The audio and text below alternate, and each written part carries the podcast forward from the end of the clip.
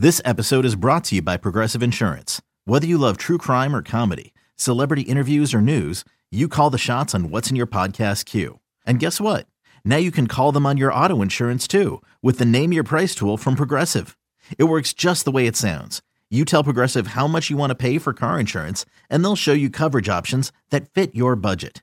Get your quote today at progressive.com to join the over 28 million drivers who trust Progressive. Progressive Casualty Insurance Company and Affiliates.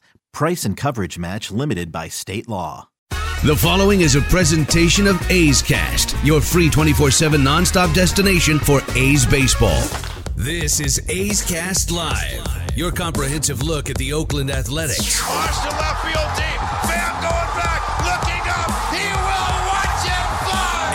29 other MLB clubs. 2 2 pitch on Trout, and he blasts one. Way back. Goal for Yelich. Cody Bellinger hits one out. Pete Alonso, he's your home run derby champion. Join us as we take you inside the baseball universe. From spin rate to juiced balls to game changing moments, we have you covered. Spend your afternoon with us next from the town, only on A's Cast Live. A's Cast Live. Here's Chris Townsend. We are back. It is a Wednesday. We are ready to rock. The president of your Oakland Athletics, Dave Kaval, is going to join us at 1.30. We were just trying to figure out when's the last time we we saw anybody. Like I- I don't think I've seen Dave Kaval in over a year. Like I hadn't seen my brother in over a year. I mean, it's crazy. Jared Diamond from Wall Street Journal will be here at two o'clock. It's a Wednesday, so it means Ray Fosse will be here at two thirty. Cole Irvin, the brand new pitcher that's coming to the Athletics from the Philadelphia Phillies, he's going to join us at three, and then the voice of your A's, Ken Korach, will be here at three thirty. So Kaval at one thirty, Diamond at two, Fosse at two thirty, Irvin at three, and Ken Korach at three thirty. Cody, how are you? As I mentioned to you, as right before we came on the air, I'm very excited because now that we're back on Monday, Wednesday, Friday, we can talk about it being Wine Wednesday again. I'm very excited. Wine Wednesday. That'll happen later today, but uh, everything's good, man. Uh, you know, we're getting closer and closer to spring training starting, so baseball's right around the corner. Yeah, and then you know some really more important things than baseball is what has been decided and been announced that the A's are going to partner with the White House and Governor Gavin Newsom and the Coliseum will be the first federal operated vaccination super site in the country. I did not know that, Cody. Yeah, it's it's pretty big news. This is happening. I believe you know it's us, and I want to say um, I want to say it's University of California or uh, somewhere down in LA. I'm trying to find the. I have the press release um, for what it is, but it's the Coliseum in Cal State, uh, Cal State LA. So is that U- that's UCLA, isn't it? No, Cal State LA is a state school. Okay, so yeah, it's us and Cal State LA are the two that they're launching. So up north and south. Yeah, Cal State LA is, you know, it's, it's like San Jose State or San Francisco State or San Diego State, Oh, okay. where UCLA is a part of the UC system, which is Berkeley, UCLA, you know, UC San Diego, you know. Fullerton. Fullerton is a Cal State. Okay. See, there we go. Okay. See, you're going to be all confused. All these states. Uh, I'm used to Pitt, Penn State, and California University of Pennsylvania and Indiana University of Pennsylvania. So there's the California State School System, which is, you know, San Jose State, San Francisco State, Sacramento State, Long Beach State, Fullerton State, Cal State LA, San Diego State. So they're they're the California State School System. The UCs are their own school system. Okay. I know what you're saying. Like Humboldt All right. A state school. Humboldt State is a California State Okay. school. Fresno State, even though we wish we could boot them out, uh, they are a part of California State school system also.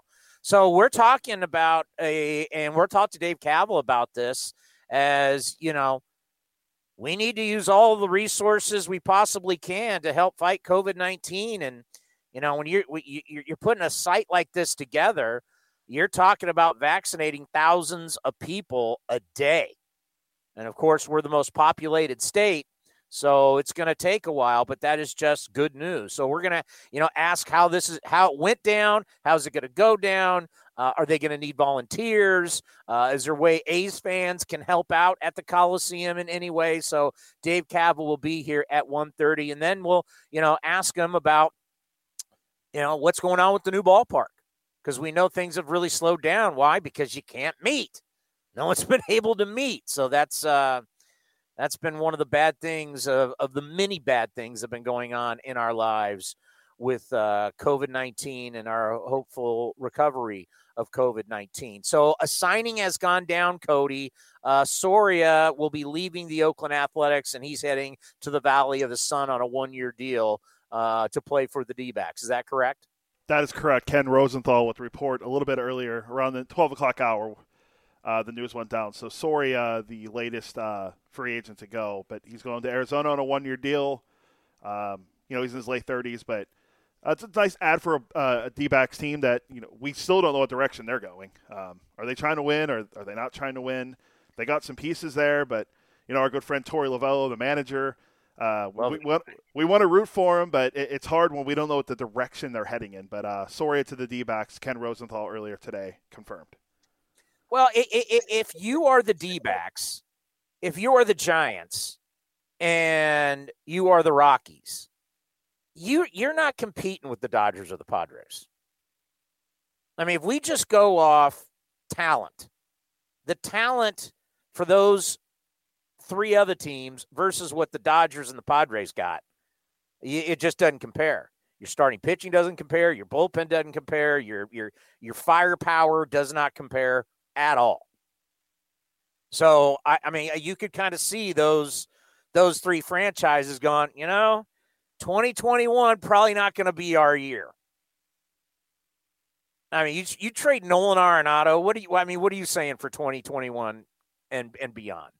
Right? I mean, you're not going to compete. Rockies aren't going to compete. The Giants aren't going to compete, and neither are the D-backs. That, that is a that is a two horse race in that division. Um, it, it doesn't pain me to lose him. I mean, as he gets older, yeah, and we were thinking about this. We were kicking around today because I know a lot of people are are still upset about Marcus Semien. But I think for me, and I hate to see Marcus go. I, will be honest. I, I I think Marcus Semien is salt of the earth, man. This guy is when you talk about just an all around really good person, you know, I mention this all the time, what my late father would say. He would always say you could tell he was raised right. You know, Marcus's dad, who played at Cal, would call my post game show, um, and we end up hitting it off. And at first, it was a little rough, because that was the period of time where Marcus was making a ton of errors, but uh, he figured it out you know, we saw Marcus and his wife down at the winter meetings, and his wife was giving us the thumbs up that she wanted to stay here. But, you know, our front office really has a pretty good track record. And and I know some people are going to say, "Oh, Townsend, you're just saying that because you work for the team now." Well, I mean, that's not the case. I say it because the proof's in the pudding. I've told all of you for a long time you got to get over the name on the back of the jersey. The only name that matters is the name on the front of the jersey. That's all that matters. Certain franchises have been successful with a model that you may not like. But you know what? They only care about one thing that's wins. Billy Beane said on my old show, we had Mark McGwire and we didn't. We, had Mark McGwire. He's hit more home runs than anybody, and we didn't draw. What are we talking about? And the reality for me is, and I did this little thing with Cody earlier, and I and, and if we could take phone calls, I would throw it out there. How many of these guys that have left the A's would you still want? I, you guys all want these. Oh, we like this guy. Sign him. Really? You think Yoenis Cespedes would have been a good investment? No. Jed Lowrie? No. Jed Lowrie's done. He can't even get on the field. Cespedes, can't, they guys, these guys can't even get on the field. I mean, how many guys from 2012, 13, and 14 who you guys all wanted to sign? How many of those? You want Jeff Samardzija back? You want Jon Lester back? Who are these guys? The only guy you could give me an argument would be Donaldson. But then I would say to you, who would you rather have at third base right now? Josh Donaldson or Matt Chapman? And I guarantee you, you would all say Matt Chapman as Donaldson has gotten older, and Donaldson hasn't been able to stay healthy the, the past couple of years. So I, I made that running joke that you should just sell A's jerseys and have Velcro on the back, and then you can switch all the names. But you guys all want to sign guys. I, I don't I don't know how many of these guys really did. I mean, Marcus Semien did not have a good year last year. I don't want to take anything away from him. Once again, I think he's a great person. I wish him nothing but the best. Marcus Semien, if you go to his baseball reference page, has had one great season. He's had another season where he hit a bunch of home runs. But that's it. So the rest of baseball, the best deal he got was a one-year deal. So it's there, there there was 30 teams out there and the best thing he was offered was a one-year deal. So the whole Susan article about getting 80 to 100 million, there's 30 front offices and no one was even looking at anything like that for him. I wish him nothing but the best. But if Marcus Semien goes out this coming year and hits 260 with 14 home runs, you know, I'm not going to be shocked. I hope he goes for the Blue Jays. I hope he hits 300, hits 30 bombs, has a great year. We'll always root for Marcus Semien, the person. But I'm just used to this. And I don't know why you guys aren't. Like you get so enraged that oh they didn't sign who can, they go to the playoffs every year, man. Look how many times your team has been in the postseason. They have a philosophy, they have a way. The Rays do the same thing. Are you gonna say the Rays aren't successful? The Rays have they have it worse than we do. Their stadium's horrible. But they keep going to the post. They're in the World Series last year. And all of a sudden, Charlie Morton's gone. Blake Snell's gone. Look at all the guys that they've got. Here's a great example. The Rays went all in for one player, Cody.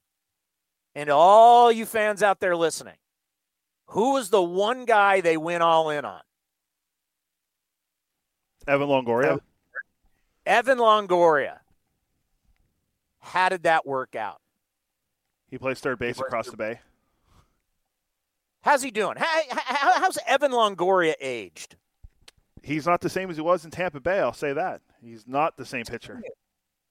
So many of these contracts in what we can call post steroid era, they don't work out. See, what happened was this is what happened in baseball. You had a bunch of guys on PEDs, so they aged well.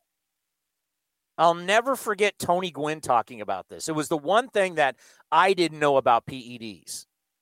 So we think of PEDs, it makes you stronger, you recover faster, all that kind of stuff is true. But you know what it also does? And really, what this does for baseball players? It improves your eyesight. I'll never talk. I'll never forget talking to FP Santangelo. That I think FP's last year was with the A's. Now, of course, broadcaster with the Nationals, Bay Area guy. FP Santangelo said when he hit like 33, he couldn't he couldn't see the spin on the ball anymore. See, we all know as we get older, we don't age great you start to lose your eyesight you start to lose you know some coordination some strength you're, you're, you you get to a certain point you're not making testosterone anymore in your body like but what these guys did was a bunch of them were on the juice and on PEDs so at 35 they're still hitting 40 bombs They could be 38 years old and Barry Bonds is still hitting home runs. But now with all the testing, we're seeing what reality really is. You start to lose your legs, you lose I mean, look at Albert Pujols. He's a shell of himself. You don't think the St. Louis Cardinals every single time they think about Albert Pujols say thank God that we didn't sign that guy to that contract? That he went to Anaheim and he limps around and oh, he drove in 100 runs. Well, he's got a bazillion guys on on in front of him. Would you want to have that kind? I mean, you can go over the years of Albert Pujols, and no offense to Albert Pujols, I mean, he got his money and good for him, but Albert Pujols, this is a great example of of so since he so like the last couple years since 2016 he's made 25 million a year then 26 then 27 28 29 last year they're paying him 30 million this year for what just so you can say you have albert pujols on the roster I mean, what what what is he going to? This is gets gets back to my oh, we don't sign our players long term. Like, you really want that? You really want a guy like Albert Pujols at this age, limping around, paying him thirty million dollars? He hit two twenty four last year with six home runs. He had an OPS of six sixty five. He's below average and you're paying him 30 million in name only. Is that smart? Sorry, A's fans. Billy Beane's not going to do that because it's not smart. Now, when Albert Pujols was a St. Louis Cardinal in his 20s, he's one of the greatest players of all time. Albert Pujols, now at 40 years old, making $30 million a year, is a 224 hitter with no power and can barely move. You got to you got to do what's best for winning. I mean, I hope this makes sense. And I would say this no matter what team I worked for. Look at the New York Yankees when they got old. Brian Cashman knew, uh oh, I got old Teixeira, I got old A Rod, I got old Jeter. I can't move Jeter because he's the franchise. But let's face it. Tell me, Cody, the analytics was Derek Jeter a good shortstop at the end of his career? I'd lean towards no. Probably not. Okay. See, you fall in love with a guy, great player, Hall of Famer, but you fall in love with these guys and you sign them long term and you sign them as they get older, it doesn't work out. So, what would you rather do? Would you rather have a bunch of old, expensive guys, or would you rather have young guys and make the playoffs? What would you rather have? Because right now, if you would have signed Jed Lowrie, if you would have signed Josh Donaldson, if you would have signed Yoenis Cespedes, and you have money tied to these guys right now, it'd be a disaster. True or false? It'd be a disaster. Uh, true. And there's two teams in baseball that are still reeling from contracts over the last couple, you know, let's say the last decade or so. Uh, enter the Philadelphia Phillies, who are still trying to figure out getting back to the playoff for the first time since 2011. Remember when they had Rollins and Utley and Howard and oh, just and, bad money after bad money on old guys. And then you have the Giants as well. Buster Posey, yeah. Brandon Crawford, Brandon Belt, Jeff Samardzija, Johnny Cueto, all guys that are making a lot of money that aren't really producing anymore. Uh, except we don't know what Buster Posey's going to look like this year because he, didn't he sat out last year. But every other guy really not producing that much for the money they're making, and they can't wait. Uh, Giants fans can't wait and probably Farhan too. Probably can't wait to get that money off the book so they can officially start over and have their own players in there. So those yeah, are the two teams. Like, that, it's a great question to A's fans. Don't you like winning? But for some reason, you guys still want to be in this 1990s model. Remember when, like, the Orioles, you know, you got old Cal Ripken Jr. and they're signing Paul Merrill and they're signing Bobby Bonilla. It's like old and expensive does not work. It doesn't work in baseball. It doesn't work in football. It doesn't work in the NBA. And it doesn't work in hockey. If guys are not on PEDs, they're going to age, and you don't get better as you age. I don't care if your pay, well, I don't care what your payroll is. you want to have the majority of your guys in a certain age range, and it's not 32 and up. And right now, the A's got a bunch of guys like that.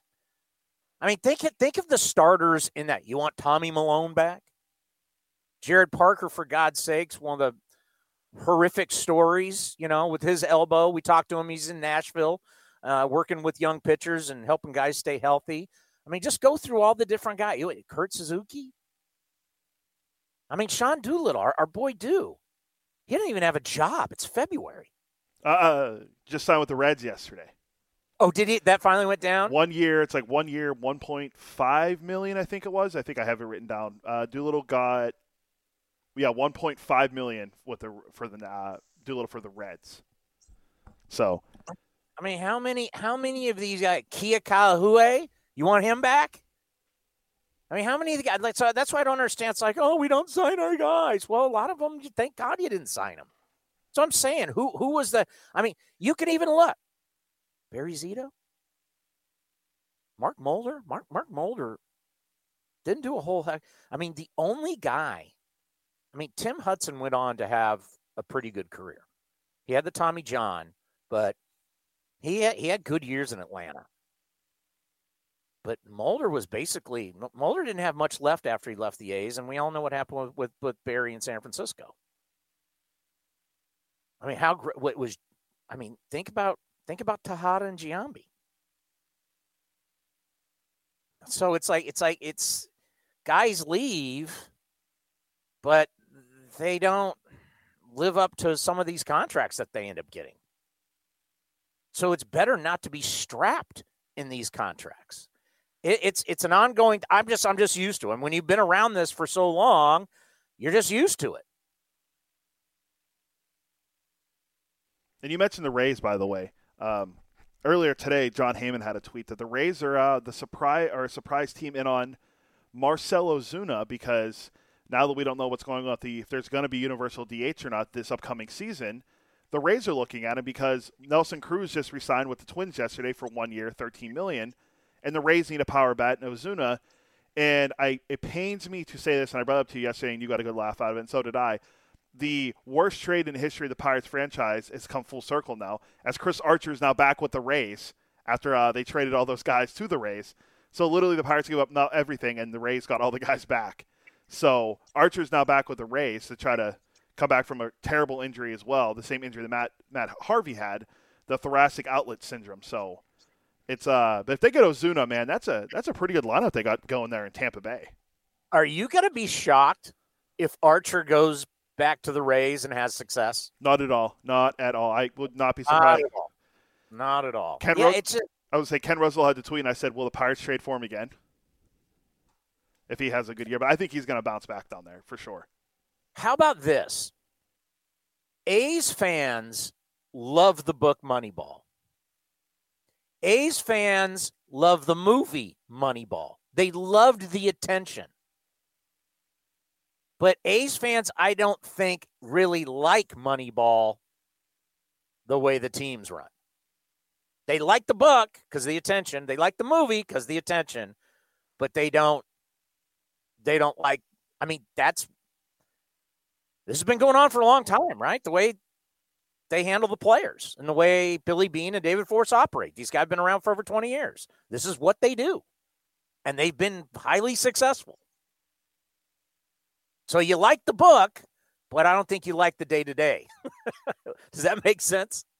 Yeah, no, it does because I mean you're right. You look at it, you know, essentially the premise of the movie was replacing guys using you know um, hidden talent or not hidden talent, but more untapped resources and analytics, and it took three guys to replace Giambi. But uh, yeah, I think a lot of people maybe don't like. They love the movie uh, as we do, and the book is very good too. I'm more of the book guy than the movie, but uh, but I agree with what you said. Yes, I think people love the fit, love the attention it brought, but they don't. They just don't like that the players aren't being kept like they should. And I agree with you with everyone you said. Because you asked me, and I said Donaldson would, would have been a guy, and if you're looking at current guys, I said Listella because of his ability to put the bat on, you know, put the uh, bat head on the ball and put the ball in play. But other because of the deal reportedly he signed, but other than that, like yeah, you're, I agree with you. I don't. I mean, Cespedes' career. I mean, how many times did he get traded after he left Oakland? I mean, he he quit on his team halfway through the season, or like what a couple weeks into the season last year. Now I get it, he opted out for COVID nineteen, but a lot of people think he quit, and he's only with the Mets. He's not even signed with anyone, so uh, that's that's a that's a good one to bring up. All right, how many times did Jason Giambi hit thirty or more home runs after he left the A's? Three. That's just a guess. Once once. Was it the very first year in New York? Very first year in New York, he hit 34 home runs. And then after that, 25, 9, 14, 25, 8. Remember, he's making well over 100 million. And he didn't add up to his contract. If you ask Yankee fans, they'll tell you. He didn't add up to his contract. I mean, think about that. Only one more time in his career, and it was the very next year at 31. After that, never hit 30 home runs again. And you want to go games played? So he leaves the A's, plays in 155, 156 the first two years in New York. 155, 156. Would never play in 140 games after that. See, people don't think about this stuff. You know what I mean? They just don't think about it. Giambi, at the age of 33, played in 80 games. A few years later, at 36, he played 83. I mean, he's back in he's back in Oakland in 2009, if you remember.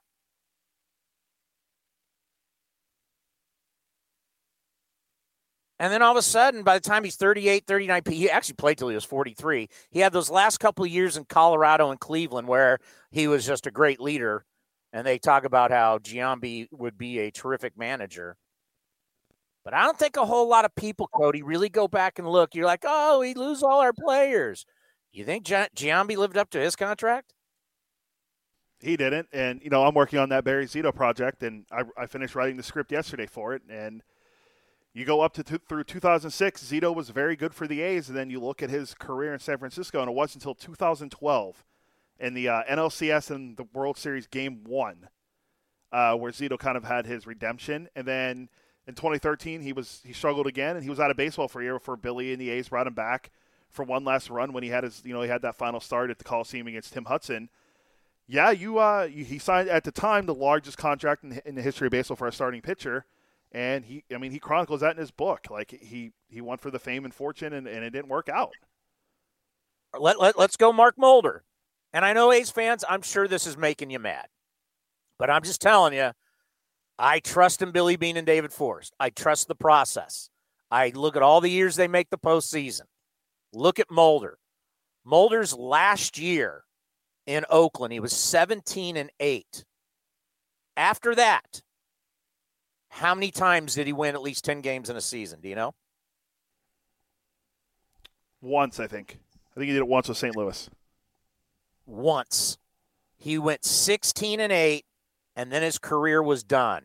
He was 6 and 7, 0 and 3, and then by the time he was 30, he had one start, pitched in 3 games, no decisions, and at a 10.80 ERA. Mark Mulder was essentially done one year after leaving Oakland. Sad because he was such a great talent. And now he's one of the kings of celebrity golf. No, that's true. Fact, he is an extremely good golfer. he's legit too. Like you know, he's he's won Tahoe a couple times. So I just want to bring that up today because I, I, had some people come down my road on Twitter, which is fine. I'm a big boy; I can take it and they, you know, want me to rip the process, but I'm like, I'm not going to rip the process because the process works. I mean, you've been in the playoffs three straight years. You're in the playoffs 12, 13, 14. I mean, the process works. I mean, look at the look at the Rays. The process works. And I can mention again, look at the one guy they went all in on. Well, the other guy they would have gone all in on and how horrible that was would have been Carl Crawford. That and is, oh boy. Carl Crawford goes to Boston, signs the hundred and something million dollar deal. They couldn't run him out of town fast enough. I bet you, Cody, and maybe while you're uh, at your winery next to your luxury apartment uh, doing Wine Wednesday, could look up all the hundred million dollar contracts that have been signed and how many of them end up being good deals. How many guys even stayed with their team? They said, like Kevin Brown was like the first big one, right? Kevin Brown signed for like 110 or 115 million with the Dodgers. Yeah, didn't go so hot. I mean, I bet if you look up in the history of baseball that most of these $100 million contracts do not end well. And now joining us is the president of your Oakland Athletics, Dave Kaval. Dave, I got to tell you, I miss you. I haven't seen you in like over a year. It's been too long, man. We got to get together socially distanced with masks just to see if we're uh, both in this uh, universe. So no, we got to get that going. yeah. Yeah, it's just great. Like my brother, I finally got to see him. I hadn't seen him in a year, but yeah, I can't wait to to to get back. And obviously, the news today um, is you know this is so much bigger than baseball. Uh, to partner with the White House, to partner with Governor Newsom, and to know that we're going to help save a lot of lives. What has this process been like for you and the organization? Well, I mean, obviously, we're just so proud that we were able to pull this off and work with, you know, obviously the the federal government, the Biden Harris administration, Governor Newsom, uh, the local JPA, and everyone together to make this the first federal vaccine site in the United States. And to do that in East Oakland uh, at the Coliseum, where people have been coming for over 50 years uh, to watch baseball and other sports, but now they can come here and have another memorable and historic moment where they get their COVID 19 uh, vaccine is, is just truly historic, and, and we're happy to be a, a central part of it. Well, I can tell you, you know, A's fans are the best in baseball. And we say it all the time because they truly they care about each other and they love each other. And we've had A's fans, Dave, reach out and say, "How can we help?" I mean, do you do you do you, do you need volunteers? I mean, what what what can our fan base do to help you? Well, I mean, I think uh, right now I don't have a specific answer if if FEMA, who is going to be running this, um, is going to need assistance, but I've been working with Tammy, who is the local um, liaison for FEMA. Um, and if, if that's needed, we will get the word out to our fans, to the community to come out to participate. Um, but I think because this is a federally backed effort um, with federal doses of vaccine that are above the normal supply that our county or our region gets, so it's like extra vaccine for the Bay Area and for the East Bay. Um, that is just a huge development and one that hopefully will speed up everyone getting those shots. And so I would just encourage people to, you know, you you can sign up on this My Turn app, which is the state's website that's in a pilot right now. I think it goes fully live in a day or two. The site will be up and running starting on the 16th of February. So before you know it, and we can start doing up to 6,000 vaccinations a day, which is, is a pretty big number, and we want to grow from there. Dave, that number blew me away. I was like, I mean, 6,000 cars, people, shots. It's amazing. That no, did it blow you away? It blew me away when I when I saw your email. Well, you know, one thing that we've been heavily involved with, you know, for the last couple months since the vaccine was approved, like in December, is talking to the federal officials like Congressman Swalwell, who's here in the East Bay, um, Barbara Lee, who's our congresswoman, and then also the governor's office to say, hey, you know, we have a lot of expertise in moving a lot of people and um, doing it efficiently and safely. And, you know, the traditional healthcare um, routes, whether it's a clinic or whatever, normally that's totally fine. But when you have thousands of people and you want to move them around logistically, a site like the Coliseum, with the experience that we have with the county, you know, this is the type of place that could really move the needle. And people are used to coming here and they feel safe coming here. You can come via BART, you can drive. And so all those things is why we were lobbying so heavily starting in December to make this a federal site. And then with the changeover in the administration and the little more active role that the Biden administration and Harris administration have taken, you know, we were able to get this, you know, uh, to an announcement within a couple weeks, which has really been a whirlwind the last two weeks. You could probably imagine. So I think about like your experiences, what what you've done in Washington, what you've done in Sacramento, trying to get us our new ballpark. How much did those experiences help with making this happen?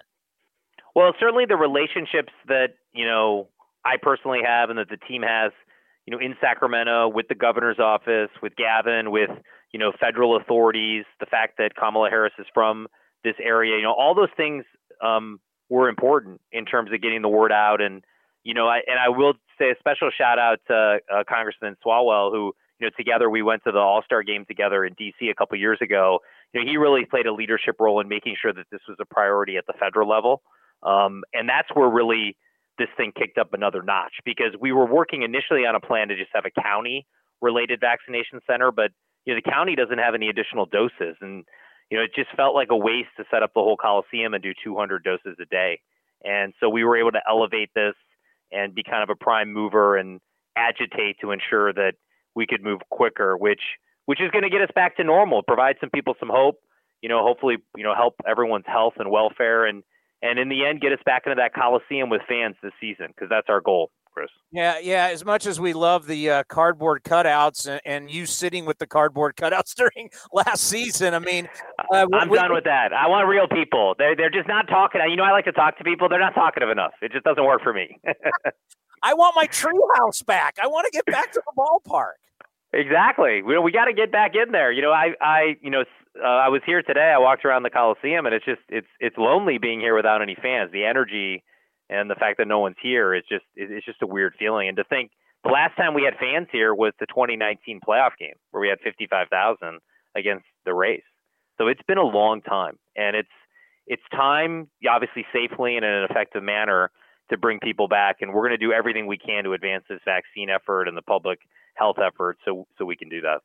You know, we all love the game, and it's why we work in it. And I, I just I, I wish that the players' union and uh, New York would just get along a little bit more, and hopefully they'll be able to figure something out. But the fact that we got the announcement, we got baseball, we're starting spring training. Just, just how great news is that that we're going to get this thing going in 2021.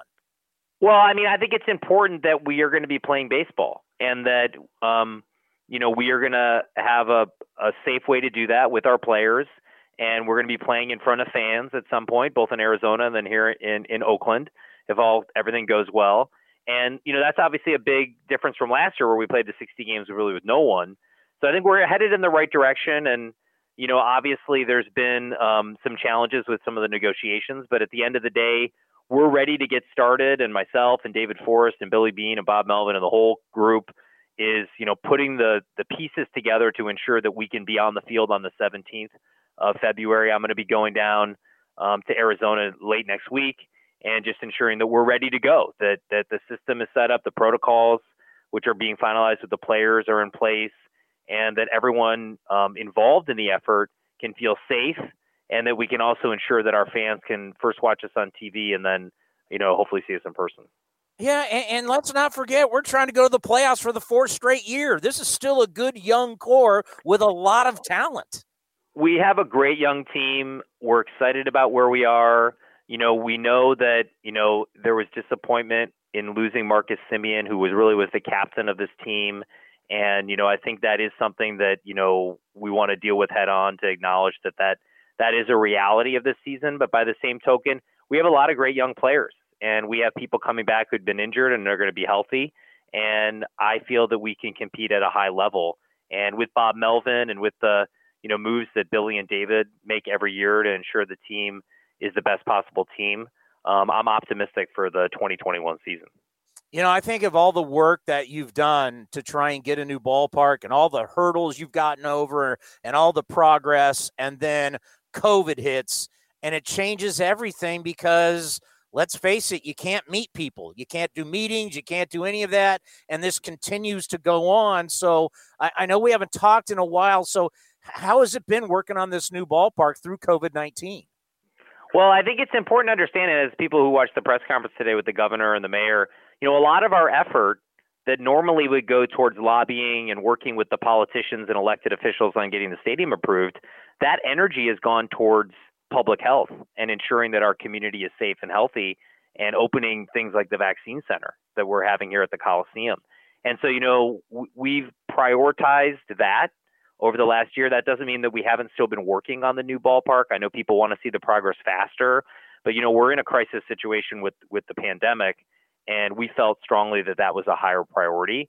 But now, as that starts to abate, you know, we're going to get this draft environmental report out, and we're going to do everything we can to get to a vote this year of the city council. We have to know if our project will be approved. We have a plan that works um, for us that we've articulated to the city financially.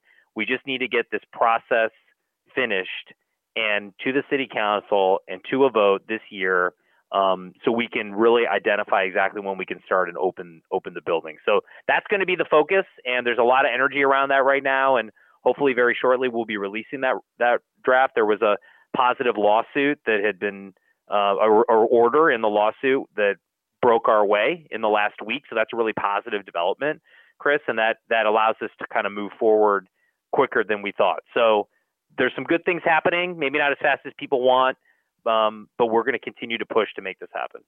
You know, I think about you know when you came in and developed a great relationship with the mayor and Oakland and also Alameda County. Just what you're now going to be doing all the vaccinations. I mean, just just just talk about how your relationship with the leaders ha- has been so good and so positive.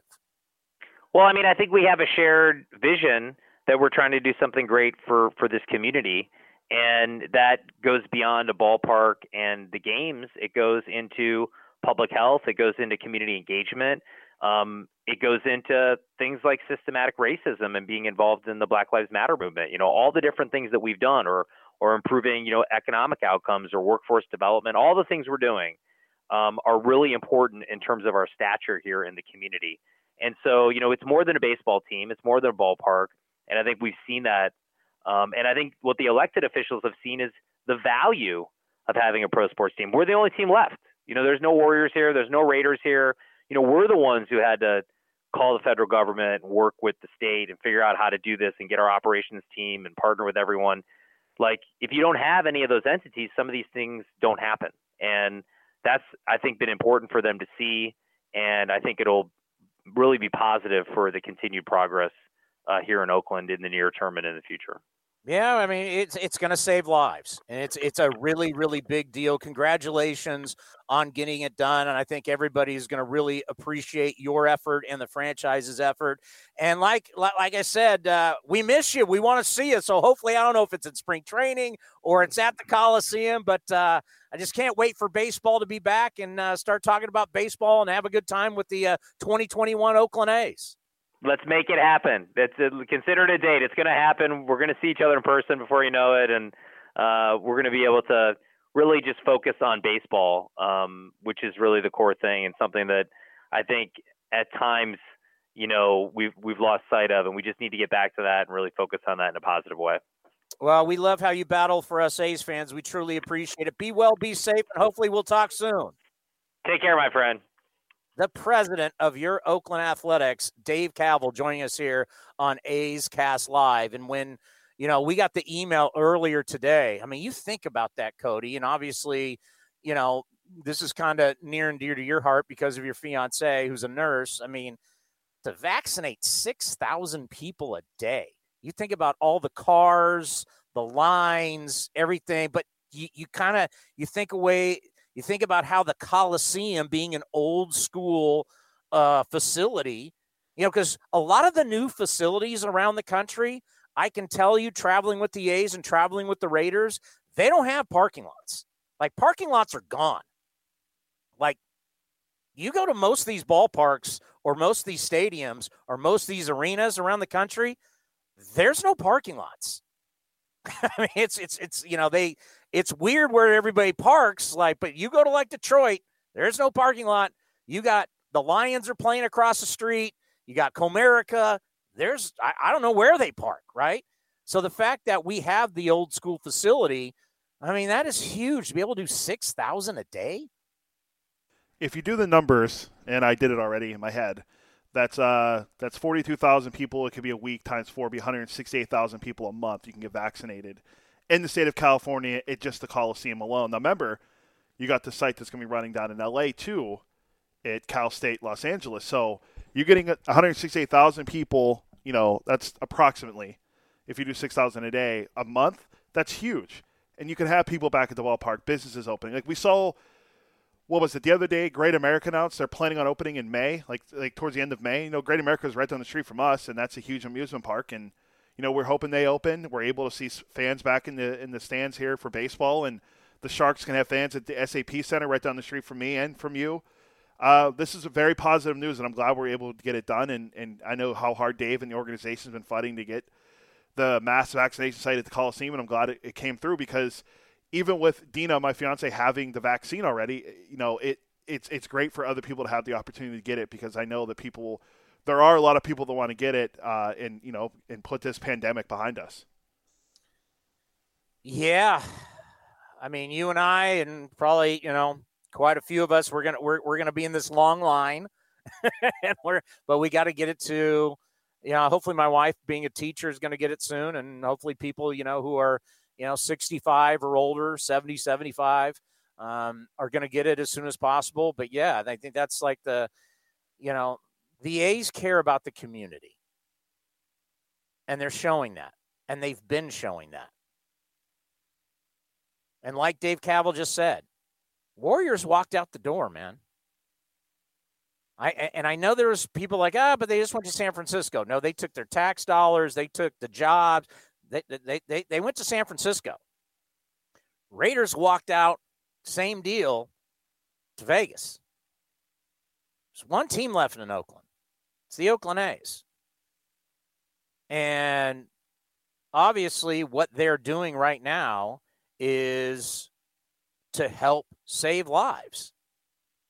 I mean, baseball, obviously, we think baseball is so important. We think every Super Bowl is important and all of that's important. But Right now, what they're trying to do is help save lives. And if we can use the Coliseum to do that, that's awesome. And then you said what? Cal State LA is doing it down in Los Angeles. Yeah, and then that's on top of you know Dodger Stadium having a vaccination, so they're they're they're getting it done. But we're the first federally set up one through FEMA and stuff. So that's really that's really cool that they you know Dave's been working with Governor Newsom and President Biden and Vice President uh, Harris on this. So it's a big it's a big for it's a big day for for the for our organization and and you know Alameda County. So I'm looking forward to this. And February 16th is when they plan to start doing uh, 6,000 vaccinations a day. That's 168,000 a month, like I mentioned earlier. So that's that's a good first step. I mean, you think of the humanity that's in California. You think of how many people live in the Bay Area, and then you go down and you think how many people live in Southern California as Los Angeles is the second um, largest city that we have. A lot of people don't know this, but San Bernardino is the biggest county in California. San Diego is what the the eighth largest city. You think the amount of people that they need to vaccinate in Southern California and Northern California? I mean, look where we live. We live in San Jose. We're what the tenth largest city in the country. Tenth largest in the country, third largest in the state. Yeah, we got a lot of people in Santa Clara County, man. A lot of people. I don't think you know because a lot of people in the Bay Area. Because I've you know I've lived here my entire adult life. I've been here since what I was 18.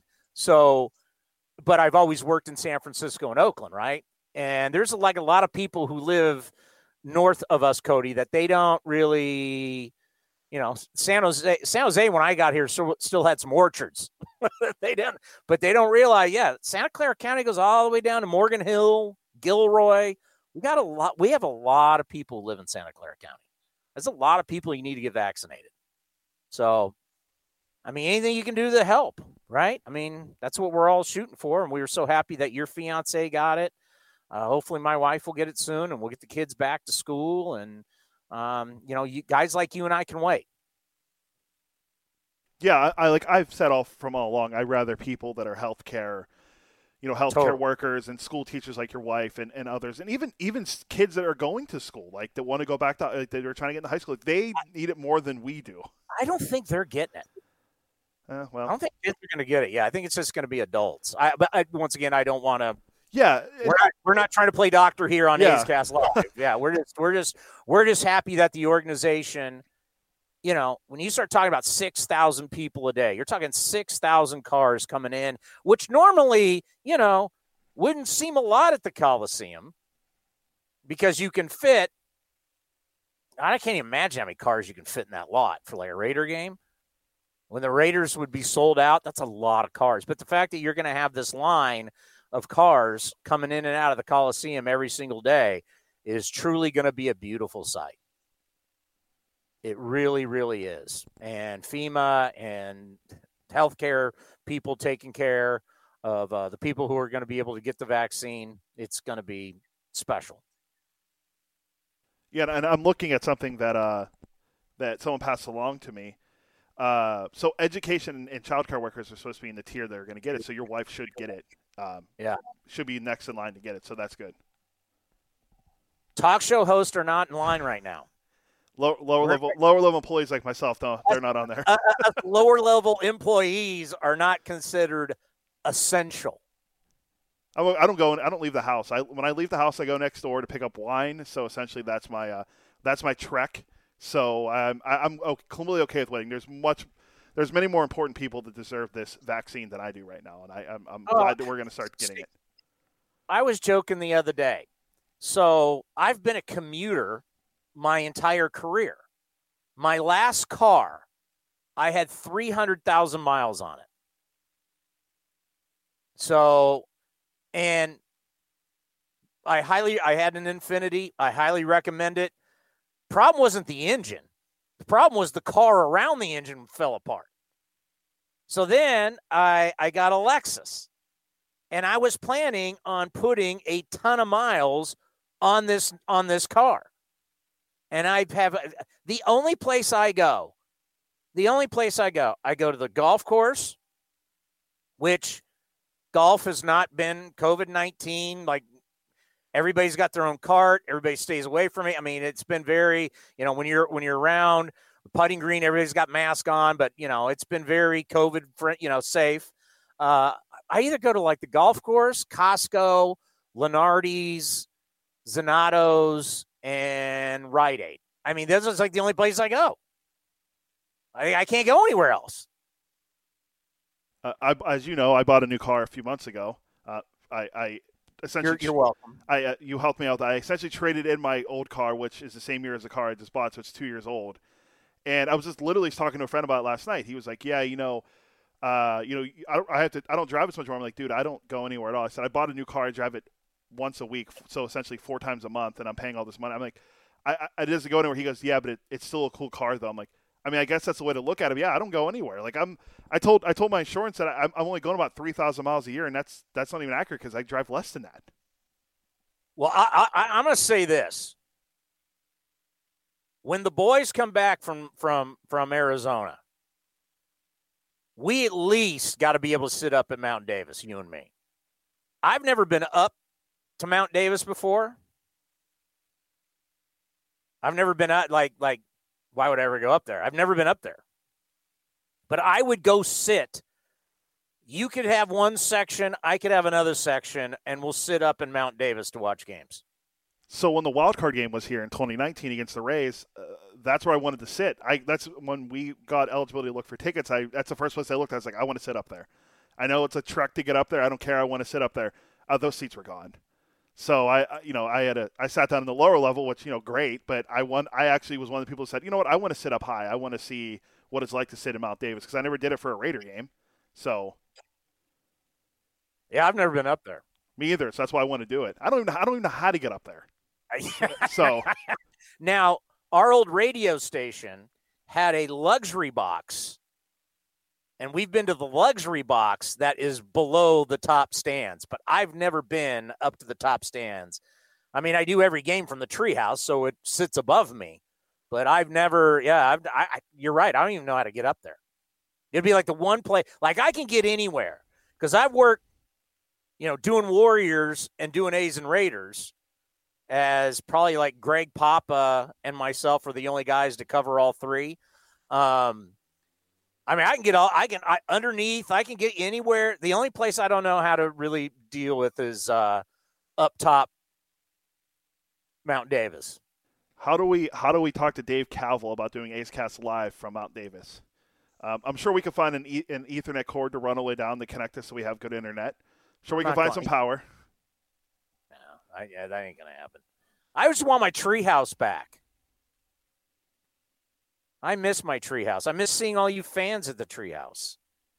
It's been far too long. A lot of people don't. If you don't know, like I- I see that people come and say hello to me every game, and even if I'm talking, we'll just wave or fist pump or, you know, it's it's. I'm, I, I miss you guys. I miss the fans. I miss seeing the joy that you have when you come to the ballpark. I mean, the treehouse, people love the treehouse. I'm, I'm I'm ready to get back to that. And I'm ready for baseball. I'm ready for pitchers and catchers. You know, it's always at this time of the year, right? Where Super Bowl's going to end and then it's time for baseball. You know, you still got the NBA, you know, golf's still coming here to Pebble Beach and we got the Sharks and but once once for us baseball people, once the Super Bowl is over, now it's okay. Let's let's start talking. We're, we're, ready to rock, and I'm excited about that. Because remember, we went months. They shut down spring training. They then had to bring the guys up for summer camp. We had the alternate site, but we went months without baseball. You realize we had 60 games. I, I know you all know that, but we just had 60 games. That was it. It's been a long time since we had a full season. It's been a long time since we've seen each other. I mean, think about that. Dave Kaval's the president of our organization, and we haven't seen him in over a year. When normally you see him every day at the ballpark. I haven't seen Melvin. I haven't seen Beane. Haven't last time we saw Melvin Beane and David Forst was spring training. We haven't seen them since. I mean, these are people that we've worked with for a long time. I mean, isn't that crazy? You mentioned Dave Rinetti, who runs our stadium. I haven't seen Rinetti in forever. Probably the wild card game for me. In 2019 is last time I saw Rinetti. Yeah, that was the last time we were at the Coliseum. Was the wild card game? I think that might have been the last time I saw Fosse too, to be honest. Because we didn't. Fosse and Oh no, we saw them down in Vegas. oh in yeah, spring oh yeah, that's right, that's right. Okay, I forgot. I forgot we the the weekend we spent in Vegas. Yeah, I, there's a reason why you forgot. Yeah, Top Golf did me in. there's there, there's a reason why you don't remember Vegas. That was a, that was uh, that, that was me coming off a vacation where I went to DC, Philly, and New York with the kids. Come home for two days, and then I'm Vegas to Arizona. Like I was so done at the end of that trip. I was just toast. Yeah, that was the last time. Last time we actually saw a baseball hit a bat was last spring training. I almost said that was the last time I traveled anywhere, but that's not true. I went to Pennsylvania in September, but That's, That's- the last time I've been on a flight. Was uh, was coming home from spring training. yeah. E- Even when I flew to Pittsburgh, it- it was pretty eerie, like because the flight wasn't full, and you know they left the middle seat open, and usually you know you're packed in there like sardines flying across the country. But this time it was pretty open, and you know it was comfortable, and but I haven't flown since. And there's nowhere to go, so Well, I'll tell you this: Jared Diamond from the Wall Street Journal is going to join us next, and he's got a really good perspective on baseball. And recently sat down with Fernando Tatis Jr. We've got some young kids who have all the talent in the world, but more importantly, they've got personality. We have some new faces of the game that are coming up. Mike Trout's the best player. He's just not. And there's nothing wrong with Mike Trout being the best player and not having a big personality. Mike Trout doesn't want to do a ton of commercials. Mike Trout, he just wants to play baseball. And there's nothing wrong with that. I don't think Mookie Betts is a big personality. And they're and Christian Yelich. I mean, if you went through like who are the best players, eh, you know, Juan Soto. None of these guys are oozing personality. You know, one guy that continues to do it, and you see how well he was for his sport, is a guy like Peyton Manning. I mean, no, no one made more money than Peyton Manning doing endorsements. Peyton Manning, I mean, obviously not the quarterback Tom Brady is, but Peyton Manning has been the face of football for a long time. Fernando Tatis Jr. Could he be that guy, Cody? I think so. I think he has a personality, and he's going to be the cover boy for MLB.com or MLB The Show 21. So he's on the cover for the new video game, something Mike Trout's I, never done. I was so impressed when we played the Padres, and Mark Canha was great. Remember that when he was mic'd up talking about food and everything? And I like DH, and all you got to do is hit. I mean, Canha was great, but Tatis was mic'd up at shortstop and that was like really the first time, you know, in, in a non-classic interview scenario where you where you saw that, hey, this kid's got a really big personality. He's funny, he's witty, he I mean, he's I I could see Fernando Tatis being that guy. Derek Jeter was milk toast. They tried to make him the face, but he was just, and you know what? I don't blame him. Um, with everything that goes on with being a Yankee and being uh, being in New York and can can turn on you pretty quick. Uh, but yeah, I think this Tatis kid, and I think we have other kids. We just got to find. We've got to highlight these guys. Cody is what we need to do. We need to find and highlight these guys and show these big personalities that are in our game that makes the fans love these players even more.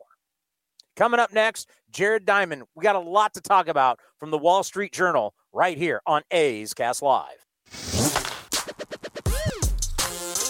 Streaming from the town, A's Cast Live continues with Chris Townsend. Jared Diamond covers the game for the Wall Street Journal. He also has the book Swing Kings. You've read it, right, Cody? I have. It's a very good read. I, I suggest it to everyone who wants to learn about the home run revolution in baseball. And there seems to be a little more of a different revolution going on now where we're talking about maybe strikeouts is hit, like they say, the tipping point, and maybe a little more contact is going to start getting back in our game. But here is my conversation. We hooked up with Jared earlier today. Jared, hope all is well there in New Jersey and great success with the Wall Street Journal and, of course, your book, Swing Kings. Thank you. Yes, everything's going okay, doing the best we can here. Uh, hoping that the the return of baseball soon uh, is a sign of better things to come. Yeah, and and I think uh, you say it best on your Twitter account, the, the the tweet that you've pinned, where you say, "Hey, uh, if you're missing baseball and you want to scratch that itch, uh, your book is a great read when talking about the art of hitting the baseball." Well, thank you. I appreciate that. Uh, yeah, you know the book. The, the book. It's so funny. When the book came out, the pandemic was just starting, and uh, you know, I think back now, feels like so long ago. I feel like the when the book came out, we, I was just so focused on uh, trying to survive in this new normal, uh, and sort of overshadowed the book coming out. So I'm just really glad that people are still talking about it and that it's found an audience in spite of all the insanity that's been going on for the last 10 months. You know there, there, there uh, uh, there's an evolution of hitting the baseball. I mean obviously guys want to lift it guys want it in the air guys want to hit it out of the ballpark. Where do you think the next uh, generation of players do you think we'll get back to a point where yeah you like hitting home runs but you also like making a lot more contact uh, look, I think for as long as the baseball itself is as, let's call it turbocharged as it currently is, uh, of course batters are going to continue to try to lift. Of course they, they will. Right now, you're very incentivized to try to hit the ball in the air because if you do get the ball in the air, uh, there's a good chance it's going to go pretty far. Uh, so it's going to take some sort of bigger changes, I think, to the game to bring back some of the things that at least some fans miss, some of the small ball. Now, that said, uh, I do believe that we've sort of reached a critical tipping point when it comes to strikeouts, when it comes to balls not being put in play. I do think we're sort of moving toward it starting to slide back uh, a little bit. I think we've coming to realize that there really is a limit to how far these strikeouts don't matter approach is. Uh, and I also think that we might see some bigger changes fundamentally to the game that would incentivize contact. Because I think there is something in the eyes of a lot of fans that is, that is lost uh, when you lose some part of the old style play in the game. So I think it's going to start to come back around. It's never going to go back to the way it was. Those those days are over. The 70s are gone. They're not coming back. But I'm not going to say there's a middle ground, but maybe there's a little bit more that we could pare back a little bit for the good of the game. Yeah, when we had that delay and MLB Network, which we see you on all the time, uh, was airing all those classic games. And then we started airing the uh, 72, 73, 74 World Series wins for the A's against the uh, the Reds, the Dodgers, and the Mets. Um, you know, watching guys choke up, watching the two strike approach, baseball has changed. And then even after A's games all the time, Jared, I have to tell people, they're like, why didn't they bunt? I'm like, you're not going to get a $20 million contract bunting. That's just not going to mm. happen. right. You're not. And look, there's the, the evidence just tells us that it's not a good idea.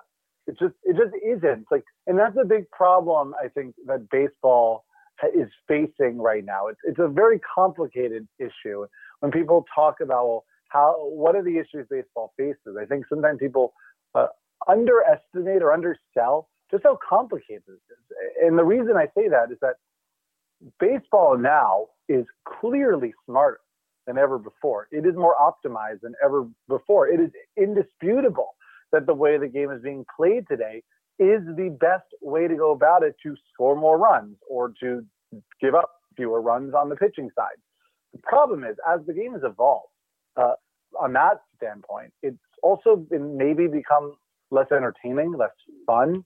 Uh, and look, let's not forget, baseball is an entertainment product first and foremost. If fans do not like the product on the field, it is the responsibility of the stewards of the game to change the game to ensure that the product on the field is something that people like. In other sports, I've been much more uh, willing to sort of make rule changes purely for the sake of entertainment. And other sports, fortunately for them, like basketball, like football, their sort of analytics revolution have actually in some ways made the game more entertaining. In the NBA now, it's all about 30 foot three pointers and dunks. In other words, the things people like. And what do they got rid of in the NBA? Like 10 foot bank shots that no one really cares about. The NFL's analytics revolution has led to less kicking and more long passes. Uh, basically, the things people like. Baseball's revolution has led to a lot more strikeouts, a lot more downtime, a lot longer games, things like this. So uh, I do think it's baseball's responsibility at some point to say to itself, what do we want the game to be, and how do we sort of put our hands into the into the batter to make sure it rises to be what we want it to be. I don't think there's anything wrong with a sport doing that. In fact, I think it's its responsibility to. I am so glad you just said all of that because, Jared, I used to do the Golden State Warriors pre and post game show. And before I went to work exclusively for the A's. And I used to say, if you went in a time machine and you went back in time to like the 60s and you told all the big men that they were going to be irrelevant later on, that there was going to be this three point line, and that guards and smaller players are going to be more important than seven footers, as we saw with the Warriors and shooting all the threes. Those guys in the 60s would have told you you're crazy. That's never going to happen. The way basketball evolved with the three pointer, I mean, you're dead on. I mean, the way that that that basketball and football have got more entertaining uh, you know, and, and also problem when you say for baseball is the fact that it seems like every guy that we got coming in on the mound is throwing 100 miles an hour now. Hmm.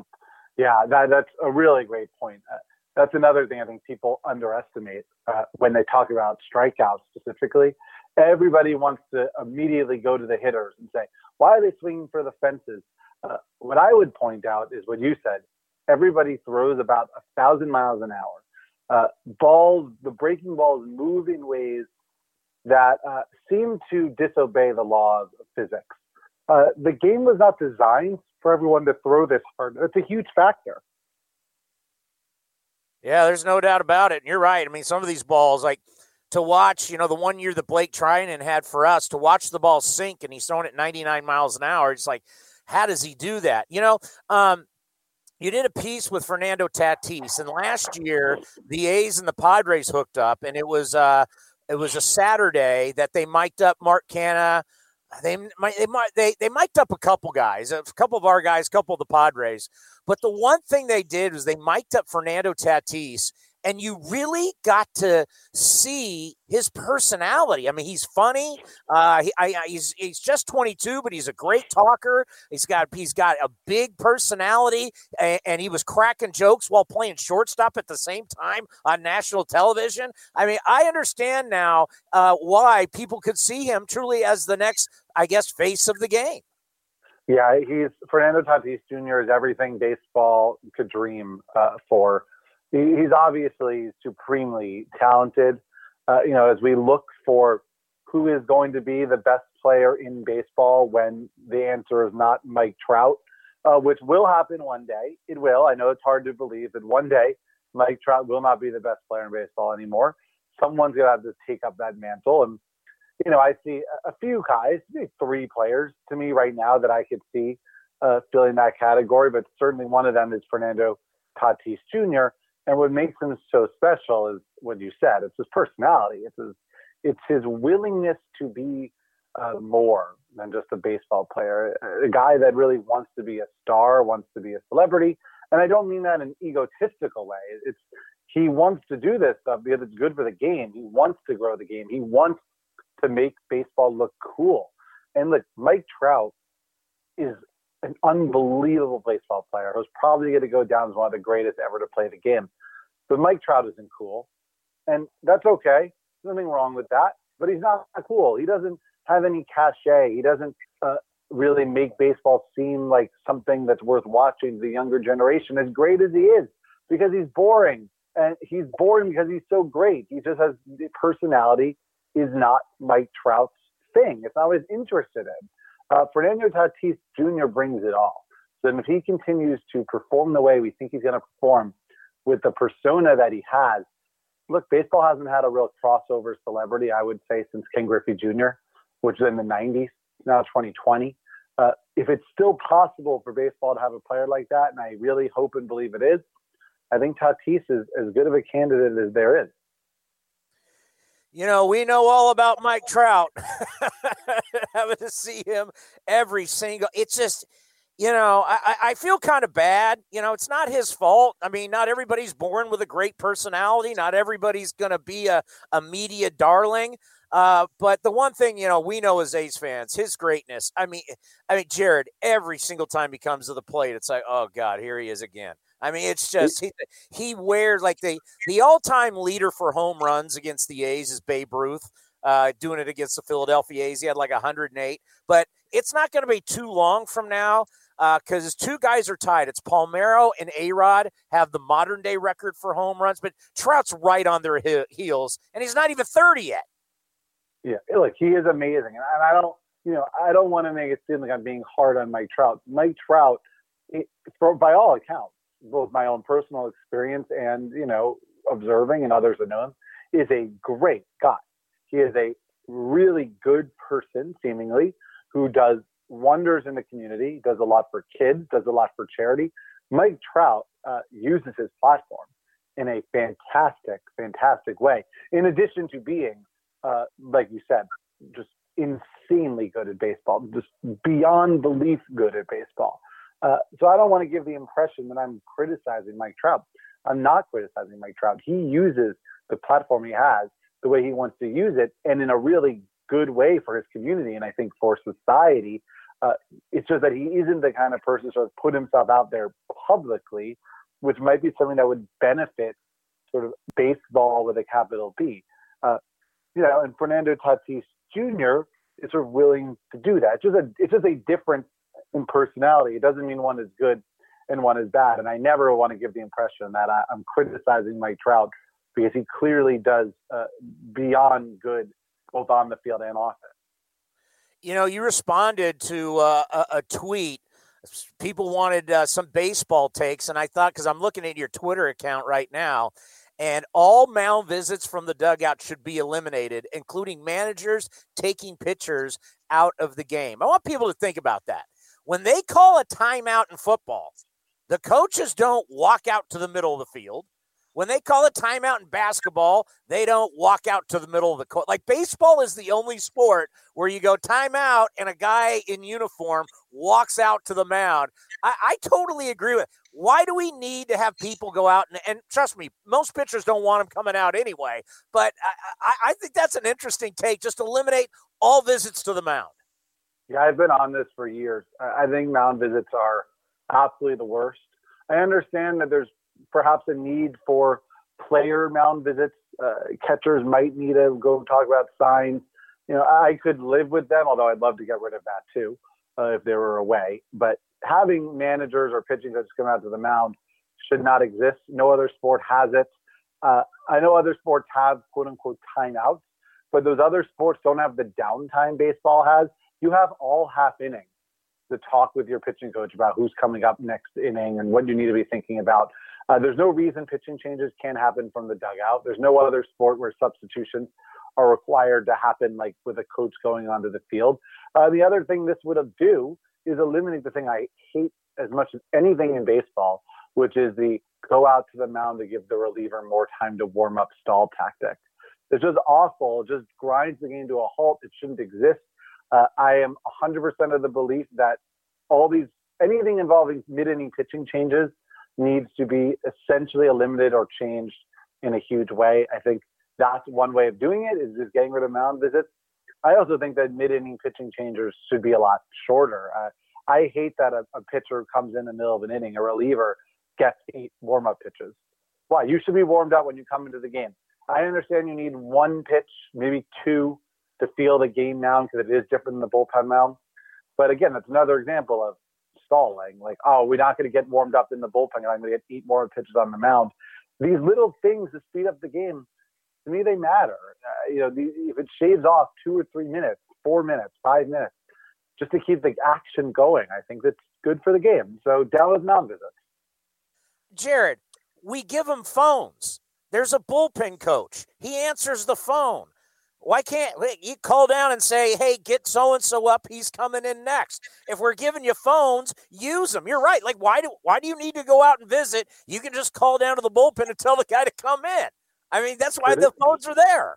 It's tradition because they've always done it that way. Uh, and look, baseball traditions are part of what makes it great. I love that baseball has traditions, but it's also, I think, part of like having traditions is also knowing uh, when traditions can be broken and which traditions should be broken. I mean, I'm not saying we should eliminate the seventh inning stretch. I mean, that's just a time honored tradition of baseball. It's charming. It adds to the flow, to the character of the sport. Uh, mound visits to me do not. They just slow the game down and break the action during tense moments. So I don't think there's anything wrong. It doesn't make you like less of a baseball fan or less of even a purist to say some of the traditions that have made, that have been part of the game maybe they're just there because they've always been there, and is that really good reason to be doing it at all? Let's end on this. Yeah, I mean, it, you know, an honored tradition that's been going on forever is the players' union and baseball fighting each other. They don't like each other. They just can't get along. It is what it is. But as we, I mean, we're we're just starting to figure out some of the roster size. It's hard to believe we're figuring that out in February, but uh, when it's all said and done, do you think we'll have a universal DH and that we'll have expanded postseason? Uh,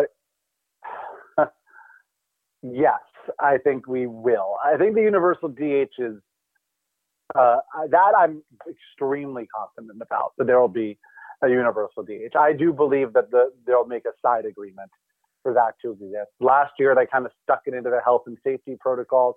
Those are being negotiated again right now. I, I really think it will. Expanded playoff, I'm not sure. A little trickier. There's a little more to that one. uh, there's a lot bigger for financial incentives on all for all parties when it comes to expanded playoffs.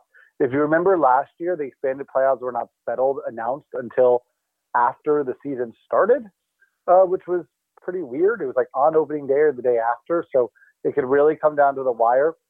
Ultimately, if I had to guess yes or no, I actually think yes, expanded playoffs will also happen. But my confidence on that is lower than universal DH, which I feel I really do think will ultimately happen on that one. Well, continued success with the Wall Street Journal and, of course, with your book, Swing Kings. And let's talk soon and be safe. Thank you so much. Always good to be here. I got to tell you, I never thought about that, but I think it's it's a fabulous idea. We don't need coaches going out to the mound. You just don't.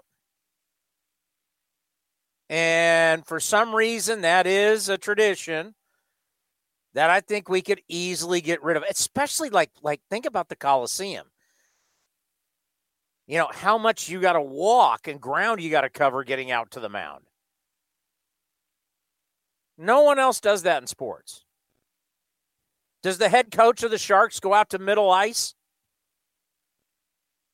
Uh, no, and uh, you know how painful it was. You know, not to pick on the guy, but how painful it was if you're ever were watching a Giants game and watching Bruce Bochy go out to make a pitching change oh. or talk to the. I mean, Bruce, Boch can't walk.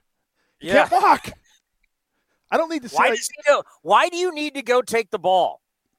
Why can't you just call down to the bullpen, give me so and so, so and so walks down, the pitcher can leave the ball on top of the mound or hand it to the guy, whatever the hell you want to do. Why does it have to be the manager's got to come out and he's got to pat the guy on the butt? He's got to take the ball. He's got to give it to the next guy. It's all wasted motion.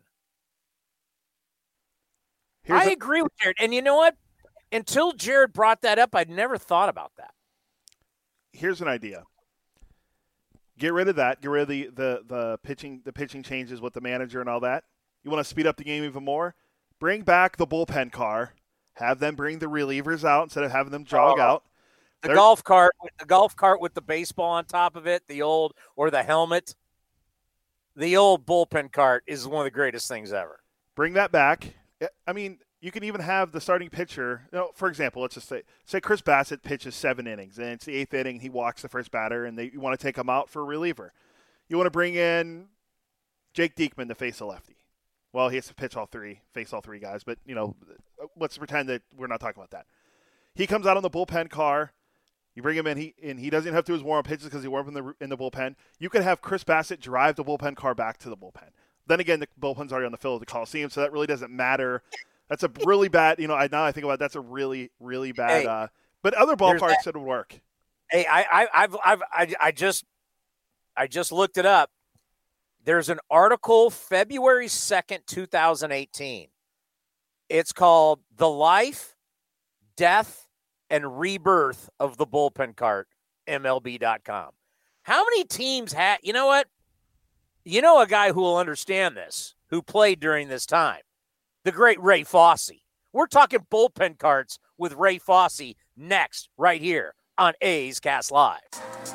Hi, this is Ramon Laureano. And the throw is going to be in time at the plate. Laureano firing a strike all the way on the. And you're listening to A's Cast, your 24 7 destination for A's baseball. It is time for the face of the franchise two time World Series champion, two time All Star, two time Gold Glove winner. Hit it, Cody. Wednesday is known as Hump Day for everyone during the work week. But on A's Cast Live, Wednesday means one thing. It's time for 30 uninterrupted minutes with the two time World Series champion, two time All Star, two time Rawlings Gold Glove winner, A's analyst on NBC California, and the face of the franchise, Ray Fosse. Hello, Ray. How are you?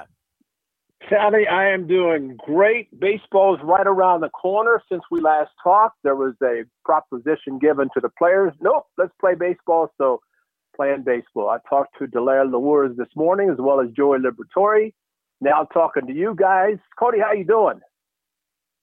I'm good, Foss. I'm very excited to talk uh, to hear your thoughts on something Tony's going to bring up that you're pretty familiar with. So uh, I can't wait to hear you have to, what you have to say about that. But I'm doing well, and I hope you are too, my friend. Are are are, are you excited about baseball and, and and really getting back into it and uh, knowing that sport, spring training is going to start on time, the regular season is going to start on time, and hopefully baseball can have 162 games.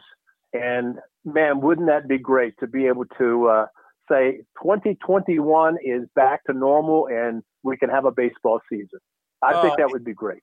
Amen. Let's get this thing going. I miss it. You know, we we had Dave Kaval on, and we're like, God, I I, ha- I haven't seen Dave in over a year. And I then I haven't, Foss, I haven't seen you or Ken Korach. Well, I, I played golf with Ken one time, but I haven't, Foss, I haven't seen you since spring training. Yes, and I know, but you know what? We want to see you, but man, when you sent the chicken pie shop from Walnut Creek goodies out, man, I said, who cares about Chris Townsend? Just send out the goodies. we man, that was that was great stuff. Uh, in the, the between doubleheader snack, or actually full meal it was. And uh, man, that was great. So uh, for those listening, check it out because we experienced it firsthand, and it is delicious. So yeah. chicken pie shop of Walnut Creek. We will do we we will do that again for you. By the way, Foss, we were just talking. Jared Diamond of the Wall Street Journal. He's got like a pet peeve. He he does not like he he doesn't like when managers or pitching coaches go out to the mound. And I went, you know what? Nobody else in sports does this.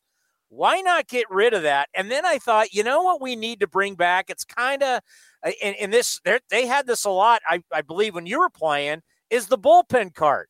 The bullpen cart was great. Can't we bring that back? All right, Tony, let me tell you this. First of all, no baseball's around the corner, but the game has changed a lot. Let's not go too far. First and foremost, the manager and or pitching coach going to the mound, there is a certain amount of strategy that's involved in baseball and yes, in football and all the other stuff. You know, all the plays are called from the bench in football. You know that they've got the, you know, now with the mask, it doesn't matter to have to try to uh, conceal their face and somebody can read lips or whatever. But you know, the thing about baseball, I think that when a pitching coach goes out, he can see something from the sideline that maybe the pitcher is doing. I, as a catcher, whenever I would go to the mound, I would see something that a pitcher is doing. So really, there are a couple different angles. So while those guys in other sports don't go out in the middle of the field or whatever, we can see some things. Now, I'll give you an example. I had a pitcher one time, or actually, there was a catcher uh, who, who never went to the mound. I said, you know, ball one, ball two, ball three, the whole thing. And I said, why did you go to the mound? He said, because the umpire told me not to. I said, forget about the umpire. And this was before there was a, a number of mound visits. But if you as a catcher see something that a pitcher is doing, you're trying to win the game, and that man on the mound has the ability to get out. And that's what you want to try to do. If he's doing something that's causing him to not throw strikes or not locate the pitches that he's throwing, then he needs to be told. Now, there are certain signs that I would have pitchers get your arm up and, you know, different things like that. But I think when a pitching coach goes out, and I'll go back to him because maybe he sees something from the side Maybe he wants to give him a little bit of a breath. I mean, they're calculated now with how many times they can go to the mound. But I think from the manager standpoint, the, the great late Sparky Anderson, there was a great story about him. The one time that he went to the mound, the pitcher talked him out of taking him out. But before Sparky could sit down at Old Tiger Stadium, pitcher giving up a home run. So, you know, as time went after that, you'd see Sparky leave the, the dugout and point immediately to the, to the bullpen. And you know, he didn't have to get to the mound. He pointed the guy. He started running in. So that pitcher on the mound had no chance of talking him out of staying, being able to stay in the game. So that that part is there. Cody, to your point, and, and Tony about the bullpen card, I'll, I'll give you an example. First of all, it used to be sponsored. They used to have a car that whether or whether or not the bullpen, the reliever came in in the car, the car would show up, the car would take the, tri- the trip around the warning track, and that was kind of a, a promotion for the auto manufacturer. In Yankee Stadium, they had a golf cart. And the golf cart used to go from the, this is old Yankee Stadium, it used to go from the bullpen on the warning track, because they didn't want to take you know, God forbid, get on the on the field with the car, the same or, or with the cart, the same with the car. So they go on the warning track. If you were a visiting relief pitcher, you were pummeled with everything from the stands. It got to the point that that golf cart would show up, maybe had a sponsorship logo on it, but the relief pitcher would run in from the bullpen because there's no way he wanted to get. I mean, all it took was one time to get in that golf cart, be let out at the at the dugout, and then walk to the mound or trot to the mound.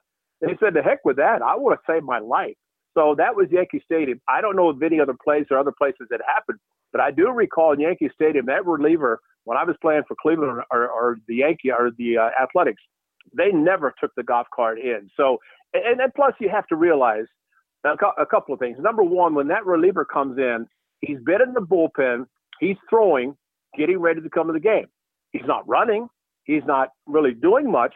So by coming in from the bullpen and running, and most guys do run, it gives them a chance to loosen up. Now, also bear in mind with the new speed up the game rules, it's my understanding, unless this has changed, that once the reliever is called in from the bullpen, he has a certain amount of time to leave the pen, get to the mound, take his eight warm up tosses. If he takes his time, remember Lee Smith? It took him forever to get from the bullpen to the mound. He would never been able to throw one warm up toss based on the rule that I think still exists. So there are there are different things that yeah, if you can go back to the past, but kind of I still go back to the fact that I don't know that anybody goes to the game and keeps looking at their watch to see, oh my gosh, we've been here three hours. Let's hurry up and get going. They want to see a baseball game. And I, I think that sometimes when you try to speed up the game, how much is it going to take away from uh, the, the, time of game? I, I, think you just have to go by the rules. I understand what you guys are talking about, but uh, I would rather see them uh, uh give credit to a catcher for blocking a ball than bringing back the bullpen car. All right, I, I cannot believe I'm seeing this right now, but I'm on a a, a Google Images. Um, the Mariners used to have a bullpen ship. They would bring relievers on in the ship. And then this one, Fosse, I, I don't know if this is during your era, but the Yankees used to have a Datsun, an actual car that they would yeah. bring in. It's it's a black and white photo, but they had a Datsun car that would bring guys in from the bullpen. Yeah and, and, you know what? Datsun paid money to do that. That was a oh, sponsorship. That, that's what I'm saying. They they use cars, and I remember when cars were actually used, and and the sponsorship uh, of that car that would be a way. I mean, you think about Yankee Stadium, you got fifty thousand people. Here's the here's the pitching change, and here comes this Datsun. Well, you got fifty thousand people watching the Datsun come in. You know, and if, if if it's on television, they come back from break you know, and then the TV guys say, hey, there's a reliever coming in. Well, they show it. Remember the old subliminal uh, advertising. You know that in the business. You know, the more you can get, the better it is. But no, times have changed. But uh, but I, I think I, I do remember in New York, and I don't know if it was a golf cart or a car, but reg- I think it was a golf cart because when when that came on the warning track, man, those guys had everything thrown at them, and that that was a time when nobody really cared or checked to see what you were doing uh, in your pockets and had in your pockets to throw stuff. But uh, I remember reliever said, "Nope, not doing that anymore. I'll just run in for the bullpen." You know, for you and your career, um, obviously you guys caught way more bullpens than than the catchers do today. you uh, think? You yeah. think? what was it like for you? Because you know we're we're starting this thing up really quick. What was it like for you right before you you would report? I'll give you a great example. I was signed in 1965, uh, went to Reading, Pennsylvania, spent basically June, July, August there. Uh, went to school in the off season, went to spring training. I very did very little workout. Found it, Cody. I, I, the one thing that happened to me, my legs from warming up pitchers, my legs were so sore because I was not in great shape from a catching standpoint that by the time I got a chance to get in the, in the uh, batting cage to swing, my legs were quivering. I couldn't swing. I couldn't swing the bat. So I learned from that spring training that in the off season, the first thing I worked on, I worked on my legs because you know you you have to do that. And you know what the catchers need to do now. Um, if they're new pitchers, you need to catch as many as you can. If you uh, if you're a veteran, even Sean Murphy has not been around that long. And the more ca- more pitchers you can catch, the better you're going to be in recognizing what they throw, how they throw certain pitches, And you know, it goes back to original conversation about you see him throw, let's say, a curveball, and he does it one way, and it's the right way.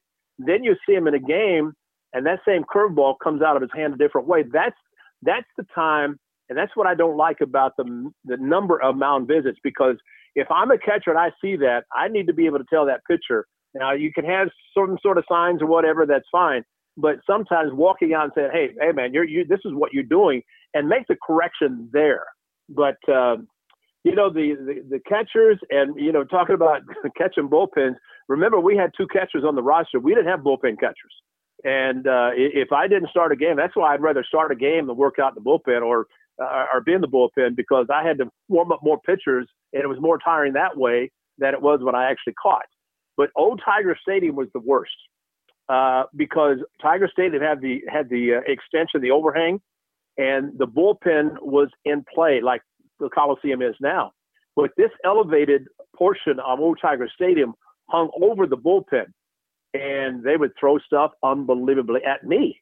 And you know, you, you get distracted from your pitcher throwing a pitch because you got something come projectile coming out of the upper deck coming at you, and you're looking at that. All of a sudden, here comes a baseball. And I was I was stupid. I didn't I didn't wear catching gear. I didn't wear a mask or you know like guys doing when a woman got pitchers. I just you know I went out there and just you know, no mask, nothing, and just started warming up the pitcher. But I tell you, that was a dangerous place. Fenway Park is still dangerous because that bullpen for the visitors, they have uh, fans leaning over.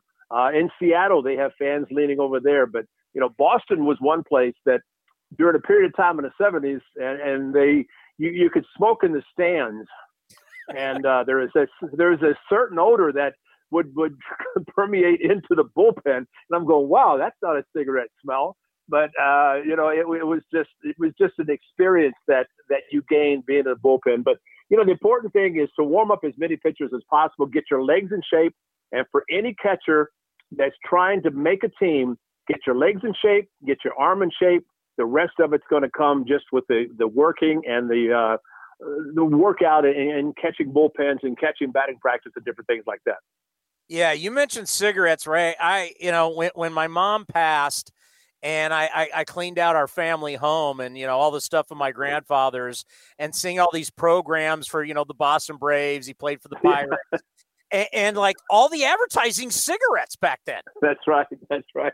I mean, it was all like cigarettes, booze. I mean, it was like so a program today is far different from a program yeah. when my grandfather was playing in the 40s and the 50s. You know, I agree because you can go into antique stores and you know how they'll have uh, cutouts of like Life magazine or different types of magazines. They'll cut out an individual uh, page, and it will be of a, a professional athlete selling cigarettes or booze, like you said, you know. But uh, you, you remember the um, uh, the baseball card, um, the T T thirty one, two thirty one, I think of uh, the player. I, have lost because I'm thinking about Trout, how much his card is is valued at. But there was a, a baseball player. They put his name on a cigarette pack, and he said, "I don't smoke. I don't want to encourage kids or anybody to smoke." And they had to stop manufacturing that pack. So that's why his card became a very valuable baseball card because there were so few of them. But you know, you're exactly right with uh, with some of the advertising. But times have changed, and you know, they used to smoke cigars in the stands and uh, cigarettes, and uh, but uh, you know, all that has changed, and I think for the good because there's too many kids standing and sitting around that that uh, when people would do that, they'd have to they'd have to be getting the secondhand smoke. Nothing. You know, uh, don't don't get me wrong about people who smoke. I it's just it's my belief that you know, a baseball park, you know, eat your peanuts and hot dogs and uh, have your beverage, but sometimes there are other things you can do outside the stadium. Oh, I hear you. I, I, I quit dipping. I think it was like five years ago, and it was one of the best moves I've ever made oh. in my life. Um, yeah, get off of it. It's not good for you. Uh, we're going to talk to Cole Irvin, the new pitcher for the A's, coming up here at three o'clock. But we taped him earlier. Uh, he's out North Carolina, and Ray, I don't think we really know like if I said to you, if we're going to play 162, how many different guys are going to start a game? Whether you're a good team, a bad team, like how are you going to get 27 outs every single game? I mean, these guys haven't pitched in a full season now. It's been a long time. Like, how many starters do you think each team's going to run through this year? Yeah, that's a great question, Tony. As always, you bring up some good points. And I think, number one, from the A standpoint, it could benefit them because in the case of Sean Manaea, they were going to limit some of these guys. Jesus Luzardo, even AJ Puk. I think he he had some shoulder surgery in the offseason.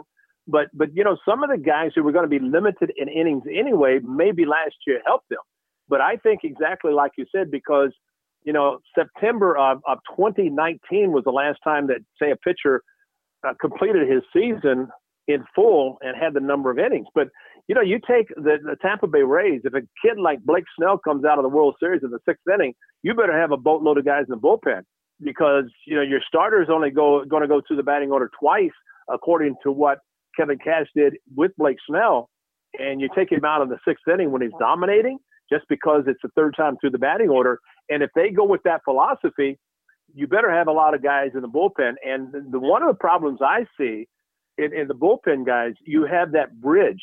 The bridge guy, the guy who takes you from the starter, let's say, to the setup and the closer, he has to be good because if you're the opposing team, you want that bridge guy to come in because typically he's not as good as the back end of the bullpen. Now, the A's have a good bullpen and, and they're able to handle any situation like that. But I, I think that's a good point as far as how many it's going to take because, you know, in, in the, the way the game is played now, and then you factor in only 60 games last year, and the fact they started spring training, stopped it, went forever it seemed, and then started again on an abbreviated spring training, abbreviated schedule. And you know, the teams that had players who played in winter baseball, if if they were able to do that, some of them did. I saw that. I think uh, Yadier Molina was playing third base and first base and pitching or doing something. They didn't probably want him behind the plate, but you know, if you could play some innings, some games in winter baseball, and you go into spring training, you know that can help you. But uh, it, it's going to be an interesting season in 21, just because of, of, like you said, and I think it's going to affect position players as well, Tony, because you know these guys have not been out on their feet 162 games, and you take somebody that plays 150, 155 games, you're basically going two and a half to three times the number of games you played if you played every day in in 2020 uh, because of the shortened season. So I, I think baseball might be affected. I think it's going to be incumbent on the manager to make sure that maybe rest is given at a proper time. If they go by the season the way it stands now, the 162 starting on time, they have enough days, off days built in that I think players can get uh, the rest that they're probably going to need this year more than any time. Hey, the reality is you got a lot of guys that have not pitched. Yeah. I mean, there are a lot of guys, and we're if you're talking about major league guys all the way down through minor leaguers who did not play, you can't simulate what the adrenaline, what it's like when you get on the mound. A lot of these guys are going to show up. They're going to get dead arm. It's just it's just what happens. I, I just I, I am so interest, interested to see how pitching goes this year, Fosse, because you essentially have I mean what thousands of pitchers that are going to be minor league players who haven't thrown a, in a real inning in over a year. Well, that is that is a, a, great great point, and and I I agree, and, and maybe another visit with Scott Emerson, the A's pitching coach, and, and Gil Patterson, who is is the minor league uh, roving pitching coach, because they're going to have to get those guys up to speed. First and foremost, I think it's going to be important for the minor league players to play and not have the season canceled like it was last year and have the uh, alternate site that the A's had in San Jose because you had a lot of players who had not played, and when they do show up in spring training, they will have not played for over 18 months, played any competitive baseball. And, you know, it's going to be starting all over again. So that's why I'm hopeful that 2021 can be a complete season and we can go forward with that. But, uh, you know, there, there's so many uh, factors that nobody knows and, how it's going to be handled in this upcoming season. But I, I think there's going to be a lot of pressure, or at least a lot of preparation from the standpoint of the manager, pitching coach, hitting coaches, and all those other coaches, strength and conditioning to to make sure that players stay healthy. Now, guys, correct me if I'm wrong. They did they agreed, or at least the new rule going into 2021. There's no expanded playoff. Is that correct? Yeah, where where the universal DH and playoffs, it's still murky. Okay, but uh, I, I think that has to be established and agreed upon by both parties prior to the season. I don't know if something like that can can can be implemented during the season, but if they go in the normal and, and they depend on the postseason shares, we're back to the same way they were uh, last year, or and, well last year before they agreed on the fifty million dollars. Now, I did read because someone asked me about it, and I thought I'd read it, and I I, I remember seeing it again that with expanded playoffs, the owners agreed to uh, contribute $80 million to postseason shares because postseason shares, to explain once again to fans that may not know, it's not regular payroll, pay or salary. It's simply based on the attendance and depending on how many people are in the stands and, and, you know, expanded playoffs, you get more people in the stands, you get more games played, but that's under normal circumstances. But look, if it goes like last year where nobody's in the stands, until it's like Texas, where they allow them to be in the LCS and World Series, but still not the capacity that you normally would have. Would have, you know, you are going to get to the point where players are going to be playing for the World Series ring, and that's going to be it. So I, I would envision that something's got to happen to where they either have to agree on some sort of a monetary contribution from the owners and to keep it with the normal, but from the standpoint of the owners, why would they do it? Why should they do it? Because if the players think that the owners are going to make more money if they have expanded playoffs. But it looks to me like the players would get an additional $30 million to be spread around to the postseason teams versus the 50 they had last year versus even worse than that to zero contribution and based on fans in the stands. And if that's minimal, that's what we're looking at. Ray, we need to get on your private jet. We need to go and we need to, oh. you and I need to help Manfred and Tony Clark, and just uh, we need you and I get these guys in a room and force them to do a deal. That's that's what you and I need to do. Hey, hey, Tony, I don't have a private jet. I'll tell you a quick story.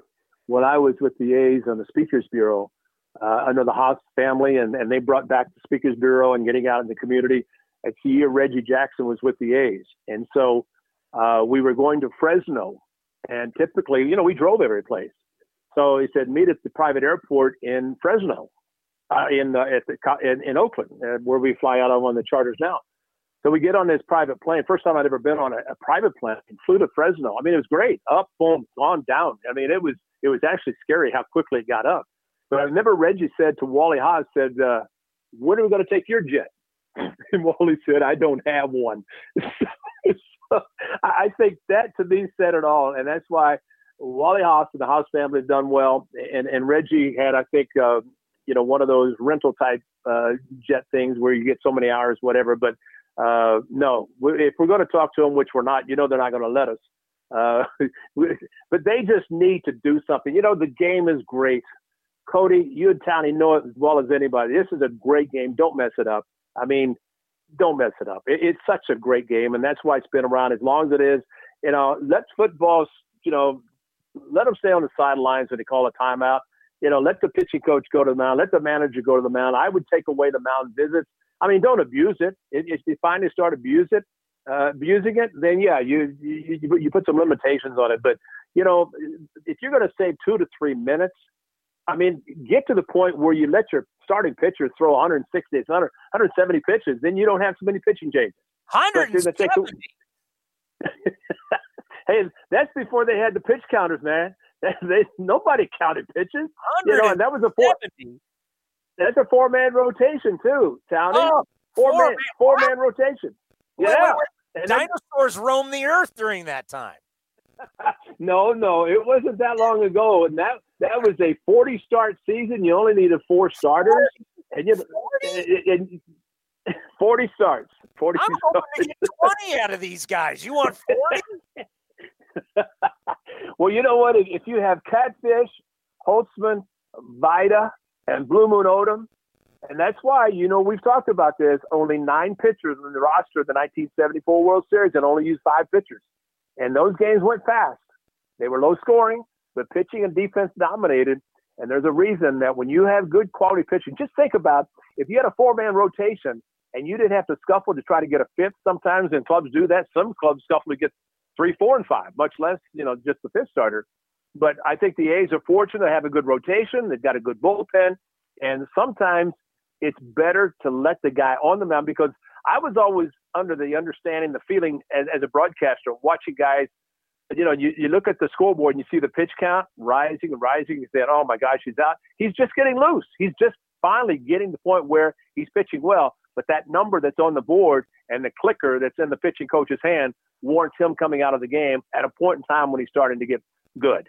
And so, uh, no, those times will never come back. There's too much money in the game. There's the protection of those players, which is understanding. But uh, I, I think sometimes, again, Blake Snell, you, you tell me he wasn't frustrated standing, standing in the dugout uh, and, and watching in Arlington, watching his team lose game six and lose the World Series when the way he was dominating those players and those teams just because of the analytics said third time through the batting order may not be as successful. You know, that there was never any talk about that. And that that was the beauty of the game. Nobody looked at the clock, but we played some fast games. But uh, did you have Randy Jones on? Oh yeah, we had, had him on. Talk about Barry Zito. Well, you know, the one guy that I always think about, and because he's your partner, uh, Gaylord Perry, Patna. Oh yeah. I mean, you just you just you look at the amount of innings. It's just it's like it's like 370 in it. You're like, uh, that's never. I mean, that's that's that's just never happened again. Yeah, no, it's it's not going to happen. But you know, players, pitchers train differently, and I think it was the Mets in the late '60s, and, and maybe Cody before we talk again can can look it up. But it seemed like it was the Mets that started a five-man rotation in minor leagues. You have to groom these guys in the minor leagues first and foremost to be have a four-man rotation, but also to have a five-man rotation. It seems like it was the Mets who started that in the late '60s, and then of course it developed into you know, basically by the time, because I know in the early 70s with the uh, with the A's, we had a four man rotation. So I don't know if they started and started training those guys and then brought it into Major League Baseball. But you know, a four man rotation. Uh, the late catfish hunter would pitch today, take tomorrow off, throw on the side the next day, take the next day off and pitch. I mean, that was it. I mean, it was a routine that he had religiously, and you know every, everybody else did the same. And remember, there's some guys that actually threw batting practice in between starts as, as a side session, a side session, and maybe that was a period of time when your grandfather played. But um, you know, it's a different time. But again, you have to adjust and adapt to the different times. There are people that could be listening to this saying, "What is he talking about?" You know, the four-man rotation, all these innings, and all these things. That's not the t- baseball in the 2020s, you know, or even 2000s or whatever it's it's a changed time, and we have to adapt to that. But uh, you know, it is interesting because I've had players currently say when I throw out Gaylord's numbers, that how did he do that? You know, because they've never they've never experienced a four man rotation. God forbid 300 innings. Uh, you know, but um, you know, the partner was good. The partner was good. So. You you were weren't you a player rep at one point? Yes, I was, and I was the player rep in 1972 whenever uh, we flew to Dallas, Texas, and I had to put up my hand voting to strike. And I know, again, people probably don't like it, but baseball at that time was dominated by ownership. And uh, the late Marvin Miller, who's inducted into, or at least uh, selected to go into the Hall of Fame last year, whether or not he is, uh, well, he won't because he's passed away, but his family. But, uh, you know, we voted at that time to go on strike because we were going for minimum salary, a pension, and different things, you know, that really I made $7,000 as my minimum salary, and now it's 565000 And people would say, well, it's relative to the time, and I, I continue to say no. But I was the player rep then, and it, you know, Tony, it's very hard to put up your hand to vote for something, especially monetarily, when you know you don't have one penny in the bank. And my late father-in-law, John Mancuso, uh, and my wife Carol, of course, you know, very helpful during that time, and and and I took out a loan from him to get me through until we started playing again. But those were hard times in the early 70s, and that's uh, you know that that was something that that I enjoyed because at the time we had roommates. But if you're a player rep, you got a single room, so I loved it. But but it, you know then everybody gets a single room now. But uh, a lot of challenges um, being a player representative, and even more so now with everything's going on. And those players, like Marcus Semien was the A's player rep. Now he's with Toronto. Uh, I don't know what's going to happen there for him, but I know going into the 20 uh, December 21, when the collective bargaining agreement expires, that's when you're going to see those player reps, assistant player reps, um, getting involved tremendously with the negotiations that's when it's going to take its toll. Well, that's the thing, Ray. It's like you guys have just never gotten along. You know, the the commissioner and the the union. I mean, it's just it's always been like this. I mean, you guys and it's still to this day. It could be as bad as it was way back when, like 70s and 80s. It's just they never get along. It's it's it's unbelievable. It doesn't and the, the, the names change, the people change, but the same problems always exist. The one thing that has changed though tremendously, uh, Tony, is the dollar sign, the amount of money. Because players today, if they have any kind of a career, they should never have to work a day in their life if they don't want to. I'm not saying they shouldn't, but they need to be able to do something because at a, at a young age, they've got a lot of time left in their life. And they make a lot of money, they can invest it wisely. And, and really, from, from their standpoint, uh, there was one player who basically said, and we know him because he played for the A's, and I just read a story about him. He said, I made enough for my wife and me, but I came back and played again and made the money for my children and their children. So you know, there, there's money to be made, but there's also the importance of working and having a reason to get up in the morning and do something. And and unfortunately, with the pandemic and the shutdown, there are a lot of people that have not had work that they could go to and look forward to. And there have been a lot of unfortunate circumstances that have happened because of that. So even though you have the money, having some sort of a of a um, a reason to exist to me is the most important thing because otherwise you're long the days are long. And you know it, it's not something that anybody should have to deal with. But uh, and that's what baseball players i think today if they don't want to they don't have to work. But i think it's important for them to do something to be able to keep their mind sharp between their ears and, and be able to do something so that they can sustain the rest of their life which they have more time left in life than they're ever going to play baseball with yeah, I really feel bad for him, Ray, as uh, Commander Cody and I are lower level employees, and we, we're going to have to work for our entire life. I really feel bad for him. Well, but you know what? You have a purpose in life too, Johnny. And, Cody and, and, I, and I Cody think, and I are going to be in our 70s still grinding it out. you know what? I'm right there with you, and I'm grinding it out. I love it, you know? Yeah, because, you know, you're, you're a different animal, though. Well, but Tony, it, it, it, we're doing something we truly love. You know, you do a great job interviewing. Cody does a great job getting the guests. I mean, your tandem is perfect. And, and you know, the, the, there's a purpose. I mean, because for you, every day is different because you interview somebody different every day that you're on air. And I think that's what makes it special. You're not going to work doing the same thing every day, going home, same day the next day, you're doing the same thing baseball enables those who of us who are fortunate to be involved enables us to look at life differently. And uh, you know, my brother, my older brother, said, "You don't know how fortunate you are to know what you want to do coming out of high school. I wanted to play baseball, and you know, I got I was fortunate. I got a chance to play, and even better than that, I've gotten a chance to stay in the game. But a lot of people aren't that fortunate. Most people aren't that fortunate. But baseball gives everybody involved, and I say baseball because that's that's what we do. But it gives us a purpose in life. You know, Tony, I love going to the park and watching a baseball game. You know that old saying about you may see something you've never seen before. You always think about that. And, and for for Martin McGwire, when he was with the A's, 300 uh, 363 home runs, but for 11 seasons, I never missed a home run that he hit in 363 home runs. And I kept waiting for that one shot and it came. I said it before. Randy Johnson at the Kingdome, Mark oh. McGwire hitting, and oh. he crushed it into the upper deck. Now, you know what? That's something that I waited for. It took me a long time, but I finally saw it. You know, so again, uh, you see plays. Uh, Kendall Graveman made a play against the Angels where, as a pitcher, he turned an unassisted double play at third base, where he chased down the guy at third, uh, who, who started for the plate, chased him down, got him, tumbled over and he got the guy coming in from second base. I'd never seen that before. But in baseball, that's something that you can enjoy because that's something you can remember and say, I, I saw that. I've never seen it before, but I saw it. I can't believe I saw it. And then the next day you see something, I've never seen that either. You know, so that's the beauty of it. But, you know, what you and Cody do, that is special. Fans enjoy it. We all enjoy it. We all love it. And I, I think that's the most important thing that you can bring on guests no matter what uh, area they are in, what uh, expertise they have, regarding baseball, you can bring them in and bring out something that fans are listening saying, wow, I didn't know that.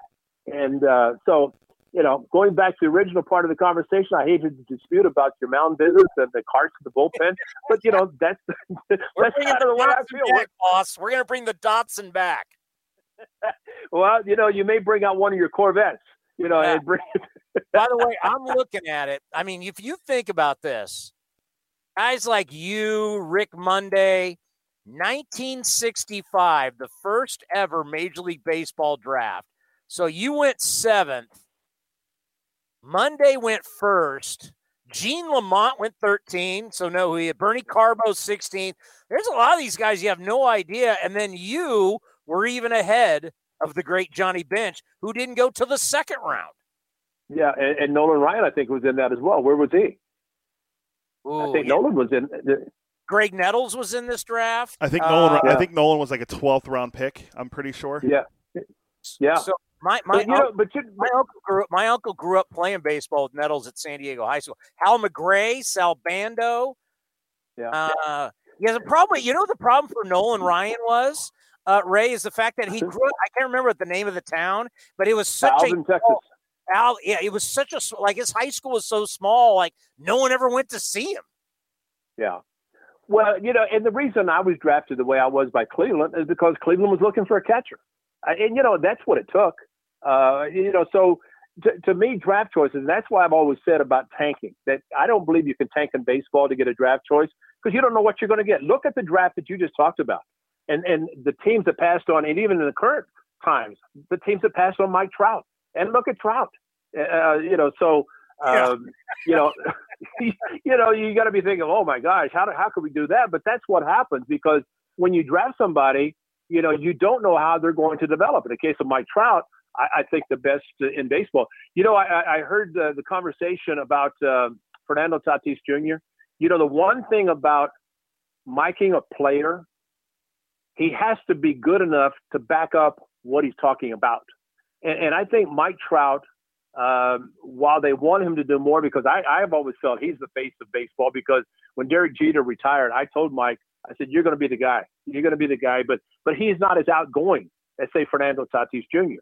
And so there is a difference. But you know, you, you can't just mic up anybody or, or or establish somebody as you know the face of whatever. Because if they can't back it up on the field, what good is it? It doesn't do any good. So uh, you know, it, it takes a special person to do that. But uh, I would take a Mike Trout anytime just because of his ability to do as much as he does. I mean, he he's a multi.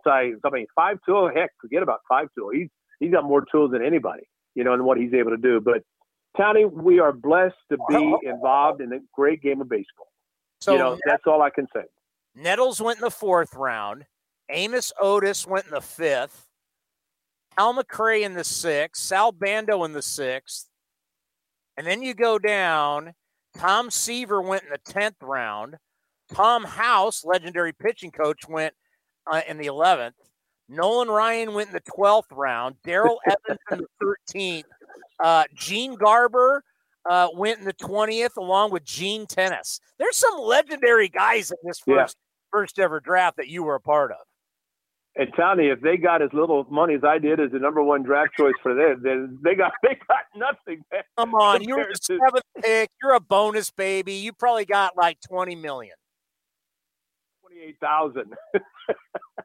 what did Monday? You did you know what Monday got for being the first ever he, pick?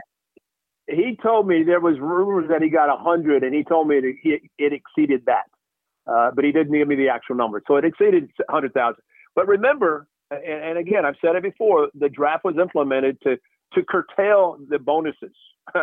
Because before 65 you could sign with anybody you could negotiate with all the teams in baseball and take your pick. But uh, they brought in the draft. You're drafted by that team. And if you're a high school player which i was if i had said no i would have gone to college and i have gone to a three year school or four year school which means i had to play at least three and you know who knows if i'd played uh, baseball but I, I wanted to play baseball and I basically said, give me whatever you're going to give me. I don't care. I just want to play. And, and it worked out well for me. But uh, no, I, I think there are, are a lot of players that, uh, you know, they just want to be given the chance. And, and that's what the draft did in 65. But now you're looking at slots. you're looking at the number one overall gets. I mean, you're talking about the millions. You know, they're getting that, and I, I think, and again, Eric Kubota, when I asked him, and he said the scouts who scout a particular player have to know his desire to play the game because you give a kid out of high school five or six million dollars, what incentive does he have to play? Because he could bank that money and never have to work a day in his life. So you, your scouts have to be important and know with contacting the parents and the player and just get an idea. First of all, is he, is he draftable or is he going to go to college? But if you're going to give him that kind of money, you better know he's going to want to play the game because he, you're putting a lot of an investment into that one player uh, as your top choice. And you know that's why I think Eric Kubota does a great job in his, uh, his director of scouting. Grady Fuson did a great job when he was the director of scouting. So uh, it's an important part of the game. And again, you and I've talked about this. That that's an entire show by itself because the importance of scouts and watching players, and that's something that's really going by the wayside because of analytics. But again, that's old school versus current. They believe they can do it with analytics, so be it. But uh, scouts, it's important to be able to watch somebody to see what they can do on the field, but also what they do off the field or at least into the dugout away from between the white lines. You know, you can't see that on TV because we never show it. But uh, you know that that's an important part of the game as well. I can't imagine how shaky the hand was of Charlie Finley when he had to write Rick Monday a check of over a hundred thousand dollars. I bet Charlie was not thrilled uh, uh, about that check. Boss, you are the best, my friend. Be safe, be well. We'll talk to you next week. I look forward to it. Cody, have a great day. You got, you got, I tell you what, don't ever think if you work to your 70, 80, 100 and you get to be in baseball, just know that you are privileged and how privileged you are to be able to do something you thoroughly enjoy. You do a great job, guys. The face of the franchise, Ray Fosse, right here on A's Cast Live. Earlier today, can't make this up. Before he's going to go go kart racing, new A's left hander Cole Irvin was able to join us as the A's got him from the Philadelphia Phillies. Here's our conversation with the left hander. Cole, it's great to have you on A's Cast Live and welcome to the A's family. Oh, I'm excited. I am excited to wear green and yellow and, and more importantly, white cleats. Yes. And, and you know, the thing too, that you know, when you're coming to the Oakland A's right now, you know, the team that won the division last year, the two previous years won 97 games. I mean, you're coming to a team that, you know, the expectations are to win the division and, eh, again and go on a deep run in the postseason. Absolutely. I mean, we got we got a, an awesome offense and, and, a great defense behind us, and um, you know, I'm I'm looking forward to meeting the guys in the clubhouse and, and getting getting the ship uh, getting the ship rolling. I mean, uh, just there's there's so much good about coming to the Oakland A's, and and I'm definitely looking forward to it. You know, and, and I think for a lot of players, and especially young guys, when you start looking at the way the A's do business, it's the land of opportunity. I mean, you're going to get your chance to not only start, you're going to get a chance to come out of the bullpen. I, and and we think we're not totally sure how it's going to work, but we, there, there's going to be a lot of innings out there for someone like yourself to go get some outs for the A's. Absolutely, you know, and I'm, you know, here's the thing: is I'm thankful that I'm thankful for the opportunity. Um, you know, when when I got when I got the phone call that I was traded, um, that was the first thing that went through my mind was I'm getting opportunity to pitch and and prove that I that I can pitch in the big leagues. And and I felt that uh, you know in Philadelphia and this is nothing against the new regime or any any of the old regime. It was just the opportunity just wasn't quite there. And uh, to be able to start or to be able to relieve and and actually work through some of the woes that come with that. And uh, you know what? I'm I'm really excited to be a part of Oakland uh, you know the the community of Oakland um, you know, I'm just the, the opportunity is there, like you said, and and it gets me extremely excited. You know, Scott Emerson's a Carolina guy. Have you been able to talk to the pitching coach yet? Actually, he's coming out to watch my uh, simulated in- innings tomorrow. Um, so I'm going to actually have a face to face meeting with him tomorrow. Um, he's about an hour and a half from me, roughly. So, uh, looking forward to meeting him. We've talked a little bit on the phone, and and uh, again, I, am excited to get working down at uh, down in uh, Mesa. Yeah, Emo's a great guy. You're going to love him. Really, really smart. And obviously, everything is about doing what's best for you. So I think you're really going to uh, like working with Scott Emerson. And, you know, we just don't know what this season's going to be like because, you know, last year was only 60 games. Um, you know, a lot of minor leaguers haven't played. I just, you know, are you going to need 13 starters? Are you going to need 15 yeah. starters? I mean, you know, ideally you'd like seven, but how, how do you think this season's going to play out?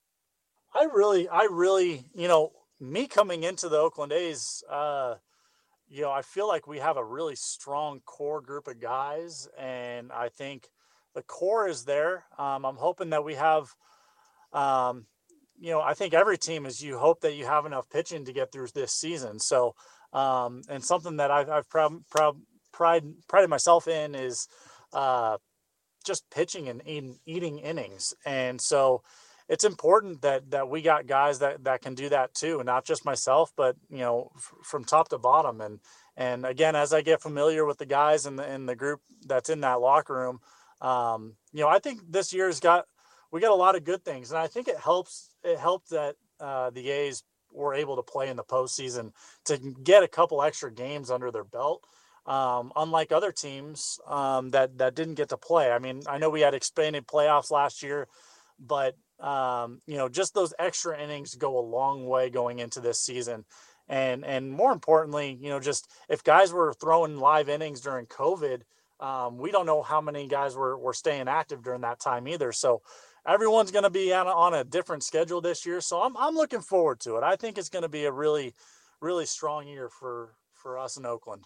You know, the one one positive that I want to take is that you know, guys of your generation have thrown so many pitches. I know you've had Tommy John surgery before. Uh, there's just so much throwing going on that maybe just maybe some of this time off and a shorter season, more time off. Do you think a lot of pitchers are going to come back stronger because they've had a little less wear and tear lately? Yeah, they definitely have. I, I think the the health side of things it gave guys more rest and and yeah, maybe that created a rusty 2020 season um, for some guys, and and I might have fallen under that category. I don't think I am um, because I I kept throwing during COVID. I mean, I was I think I logged around 50, 53 innings roughly just in COVID alone because I was able to face hitters and stay active and keep myself lengthened out um, when we were off here in here in Charlotte. So, um, you know, I, it's just going to be everyone's going to be on a different scenario. But I think you're onto something when you talk about the health benefits of of having that time off and not playing a long season and our bodies breaking down to the point where it's um, we need a lot more recovery at the beginning of our offseason plan. So I think guys going to be are, are going to be a little bit more healthy. I think I think you're onto something there. Yeah, and we got to get these kids back to playing. I feel so bad for these really young minor leaguers, even college yeah. baseball, which college baseball finally is going to get started again. I mean, to lose a year of your career. I mean, obviously 2020 was a horrific year, but I, I, and I'm sure you've worked out with some of these younger guys. What, what was it been like for them where they had no games? If if you weren't at the alternate site, you weren't playing at all. Well, you got to think access to facilities, access to things that make these young players better and that's that's access to video that's access to you know the the the big league or or pro coaching um, and on top of that maybe some of the technology that they like to use um, you know at their affiliates uh, they didn't have that at home so i think a lot of guys really suffered and and hopefully guys were able to go play places um, i know a bunch of guys that went over to australia to play more recently um, and hopefully these winter ball situations are helping guys out. But you know, you just really don't know, and and you really hope that that the minor league side of things you can get guys going and and and start things off uh, ahead of time. But again, we we there's no groundwork quite yet, so we don't quite know what to expect and.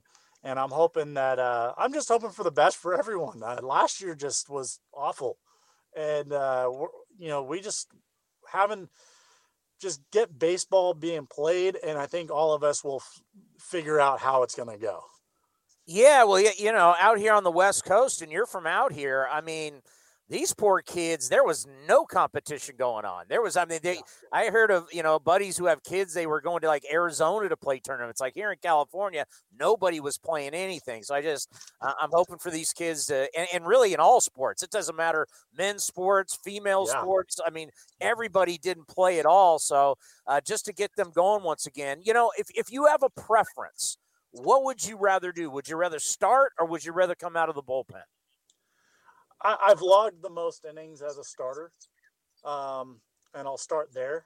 But I'll finish with if I'm given a role to be able to work through some woes out of the bullpen, like I did in September um, of 2019, um, and I worked through some woes, you know, in a couple months earlier. Um, you know, being able to work through those things out of the bullpen, not having done it before, was extremely beneficial to me. So um, I'm hoping that that moving forward, you know, I'm pitching. Opportunity is, you know, with the Oakland A's is, is something I'm excited for.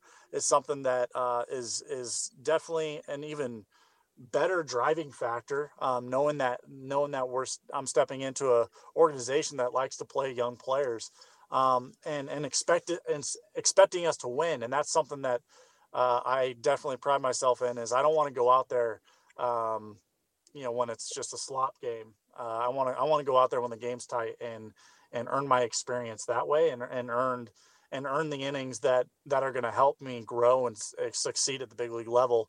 Um, but I, I, love starting, and, that's I, I've always been a starter. I'm comfortable there. Um, I had I felt that I, I, got late into ball games in all three of my starts in the big leagues um, back in 2019.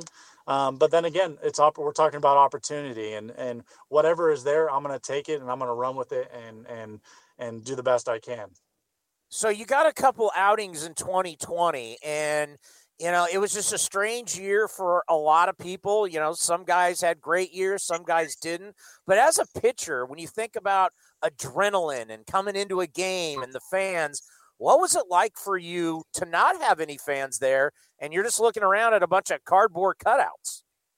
Yeah, I think the f- opening weekend still kind of felt you still had that adrenaline, but after opening weekend, it was it was stale. Um, it felt it felt that and and in Philadelphia especially, um, and I know we're going to be in Oakland, but in Philadelphia especially, you you want you want those fans in those seats. Um, but you know, it just felt stale. It, it felt dry, and and uh, the best way I put it was like playing high school baseball again. Um, when it was just your coaches and a couple parents watching, and your parents were the front office. So um, that's kind of how I thought of it, and uh, it just it was really really difficult to get yourself motivated to go because the fans are are the most important thing um, and and and we really enjoy playing in front of them, and I and I know I know in Oakland it's you feel just the same way. You want you want the fans there. Doesn't matter where you are. Yeah, and I, am just kind of hoping now that you know when we're we're turning on the television and you're seeing fans at uh, NFL games. You're seeing fans. We saw them in college football. We're seeing some NHL, NBA. Just hope we can have some fans back because I, I know they mean a lot to you guys and you guys like to perform. Uh, before we let you go, so you're getting in a little go kart action before before you head out to Arizona. yeah, I am with my brother-in-law, who is actually a professional um, driver um, in, a, in a different series, in a, in a racing series. And um, uh, just something that he and I like to do in our off time. And, and I'm just getting in a few laps before I head out and um, having a lot of fun. We're, you know, this uh, GoPro Motorplex here is just amazing. And if anyone is out in North Carolina and, and close to Charlotte, you guys want to check this place out. These go karts are are no joke. Are you able to take your brother-in-law? Uh, I'm I'm about four tenths behind. So I'm I'm close, but I but I can't. I I got no shot. He he he definitely knows his way way around a track. Uh, so so so he when you're saying he's so he's he's legit. Yes, yes, he is a he's a champion in uh, the Lucas Oil Off Road Series. He knows what he's doing behind a wheel. Meanwhile, I'm just trying to follow him and feel like I'm putting in good laps. Well, you know what? I, I'd love to say, uh, by the way, Kevin Frandsen recommended you, our, our buddy Franny with the Phillies. Uh, you, he said you said you got you got to get him on. He's a great interview. Uh, we really appreciate the time. I'd like to say I, would be able to introduce myself down at spring training or uh, at the Coliseum later on this year, but uh, we, we've we've been doing everything from our from our home. So uh, hopefully we'll get to meet you soon. Be well, be safe, and you take care. Yeah, thank you for having me, and this was awesome, and and uh, I appreciate you having me on. I'm looking forward to being on more. Kevin Frandsen came through. He's a great interview. It's what we look for. We look for guys that can talk, and uh, yeah, he's a California guy. Went to the University of Oregon, so he's used to be wearing. See, in Oregon they call it green and yellow. We call it green and gold. Um, some of us kind of colorblind, doesn't really matter. Uh, but he's used to wearing these colors. I, I look forward. I mean, he's a good guy, and uh, he he's going to get some time on the mound. I think there's no question about that. I remember when he said that. He said the green and yellow, and I remember your eyes kind of like lit up, and I was like, and I was like, I was like kind of laughing, and like, I, but then I realized like he's on here with us, and like I think he just he did the Google Meet with us, but he turned the video off, and he was, we were getting his audio and like we were kind of like he was a good interview. I liked it. He's very personable. You know, it wasn't like he was giving one word answers. So uh, it, it's going to be hard to replace a guy like Liam Hendriks who came on. Well, we didn't even have to ask him. He just came on uh, most of the time, kind of like Fosse on the field. He just showed up. So you know it's going to be hard to replace a guy. But you know Cole is off to a good start already, and he says he wants to come on more. So that's uh, that's a really good first sign when you first meet someone. Yeah, and we are a little. Um how do I want to put this? We are a little aggressive about our colors, right? It's wedding gown white. it's like I, I, don't, I don't know. I mean, we're, we're a little uh, Fort Knox gold. We're a little aggressive with our colors. Yeah, I mean, but I, he'll get it. Hey, he's ready to wear the white cleats, baby. Let's go. Uh, I loved when he said that, and you know, someone that grew up in the Pittsburgh area, if you don't call it uh, um, black and gold, uh, people get very upset. And then Wiz Khalifa came out with black and yellow, and everyone's like, no one got upset about him for doing that. But any other time someone says black and yellow, it's like, no, no, no, it's it's it's black and gold. Like, what are you talking because about? Because black and gold is Steelers, Pirates, and Penguins. Yeah, all the colors are the same. It it it it, it probably. I've never even thought about this, Cody. Pittsburgh may be the only town where all the teams have the same colors. Right? Uh, if you, yeah, if you're going off top of your head, I think they might be. Top of my head, like thinking about it. I guess the, I, I guess the, I guess, well, maybe Ken Korach will know. He's smarter than we are. He's been around a little bit longer than we have. Hello. Hey, what's up, Chris? The voice of, of summer, but you're the voice of winter right now, the voice of your Oakland Athletics. Ken Korach joins us. You know, Ken, we were just talking about it. You know, what's very unique about uh, Cody's hometown, Pittsburgh, is that Steelers and the Pirates and the Penguins all have the same color scheme. I don't know if you can find that anywhere else in American sports. No, it's the only thing it just pops into my head that the University of California, I think all the schools are blue and gold in the UC system. Maybe different shades of blue and gold, but you know, I know going to UCSB, uh, you look yeah. at Cal, UC Irvine, UCLA, of course. I think that's, yeah. I think those are the colors of the UC system. But I never yeah, thought it's like you know, that. University of University of Iowa football has always they've always looked just like the Steeler uniforms, right? So it is interesting that you mentioned that. So yeah, you know what? Now that you bring that up, I never thought about that. Yeah, because even like UC Riverside is blue, UC San Diego's blue and gold. I mean, I never thought about that. Yeah. Well, you know, I happen to go to one of those schools. you know, I, I con I con them into admitting me, I guess. So d- during Thanksgiving, we went down to Santa Barbara. And, hey, by the way, when was the last time you got a haircut? Uh, it's been a while. Yeah, it looks. it's, good to, it's good to see you guys. Anyway, sorry for that. no, I, it, we had Dave Kaval on earlier, and I said to Dave, "I'm like, Dave, I haven't seen you in over a year." It's true. Yeah. In fact, I spent about a half hour with him on the phone um, in late December. And I think the genesis of, that was just what you were saying, like because of the tears, last year during the season, we didn't have a whole lot of face to face contact with people like Dave. Yeah, I mean, it, it, was you know it was good, to, and, and, the fact what the A's are doing, kid. I, I I know how much you understand what what this franchise means to the East Bay, and with the Warriors gone and the Raiders gone, and the fact that you know the A's have now done a deal with the White House and Governor Newsom, and they're going to be doing you know six thousand vaccines a day uh, it just says a lot about what the A's mean to the community. And it was just, you know, we can talk baseball all we want, but this is so more important. This is about saving lives. This is real life stuff. And you're right, Chris. I'm glad you mentioned that. And the Coliseum has those advantages because of the central location and also the the vast parking lot. So we saw during the election that the Coliseum was used for that purpose. So there are a lot of great things I think that have, have come out of this, and it, it's so important because it's not that easy to get a vaccine.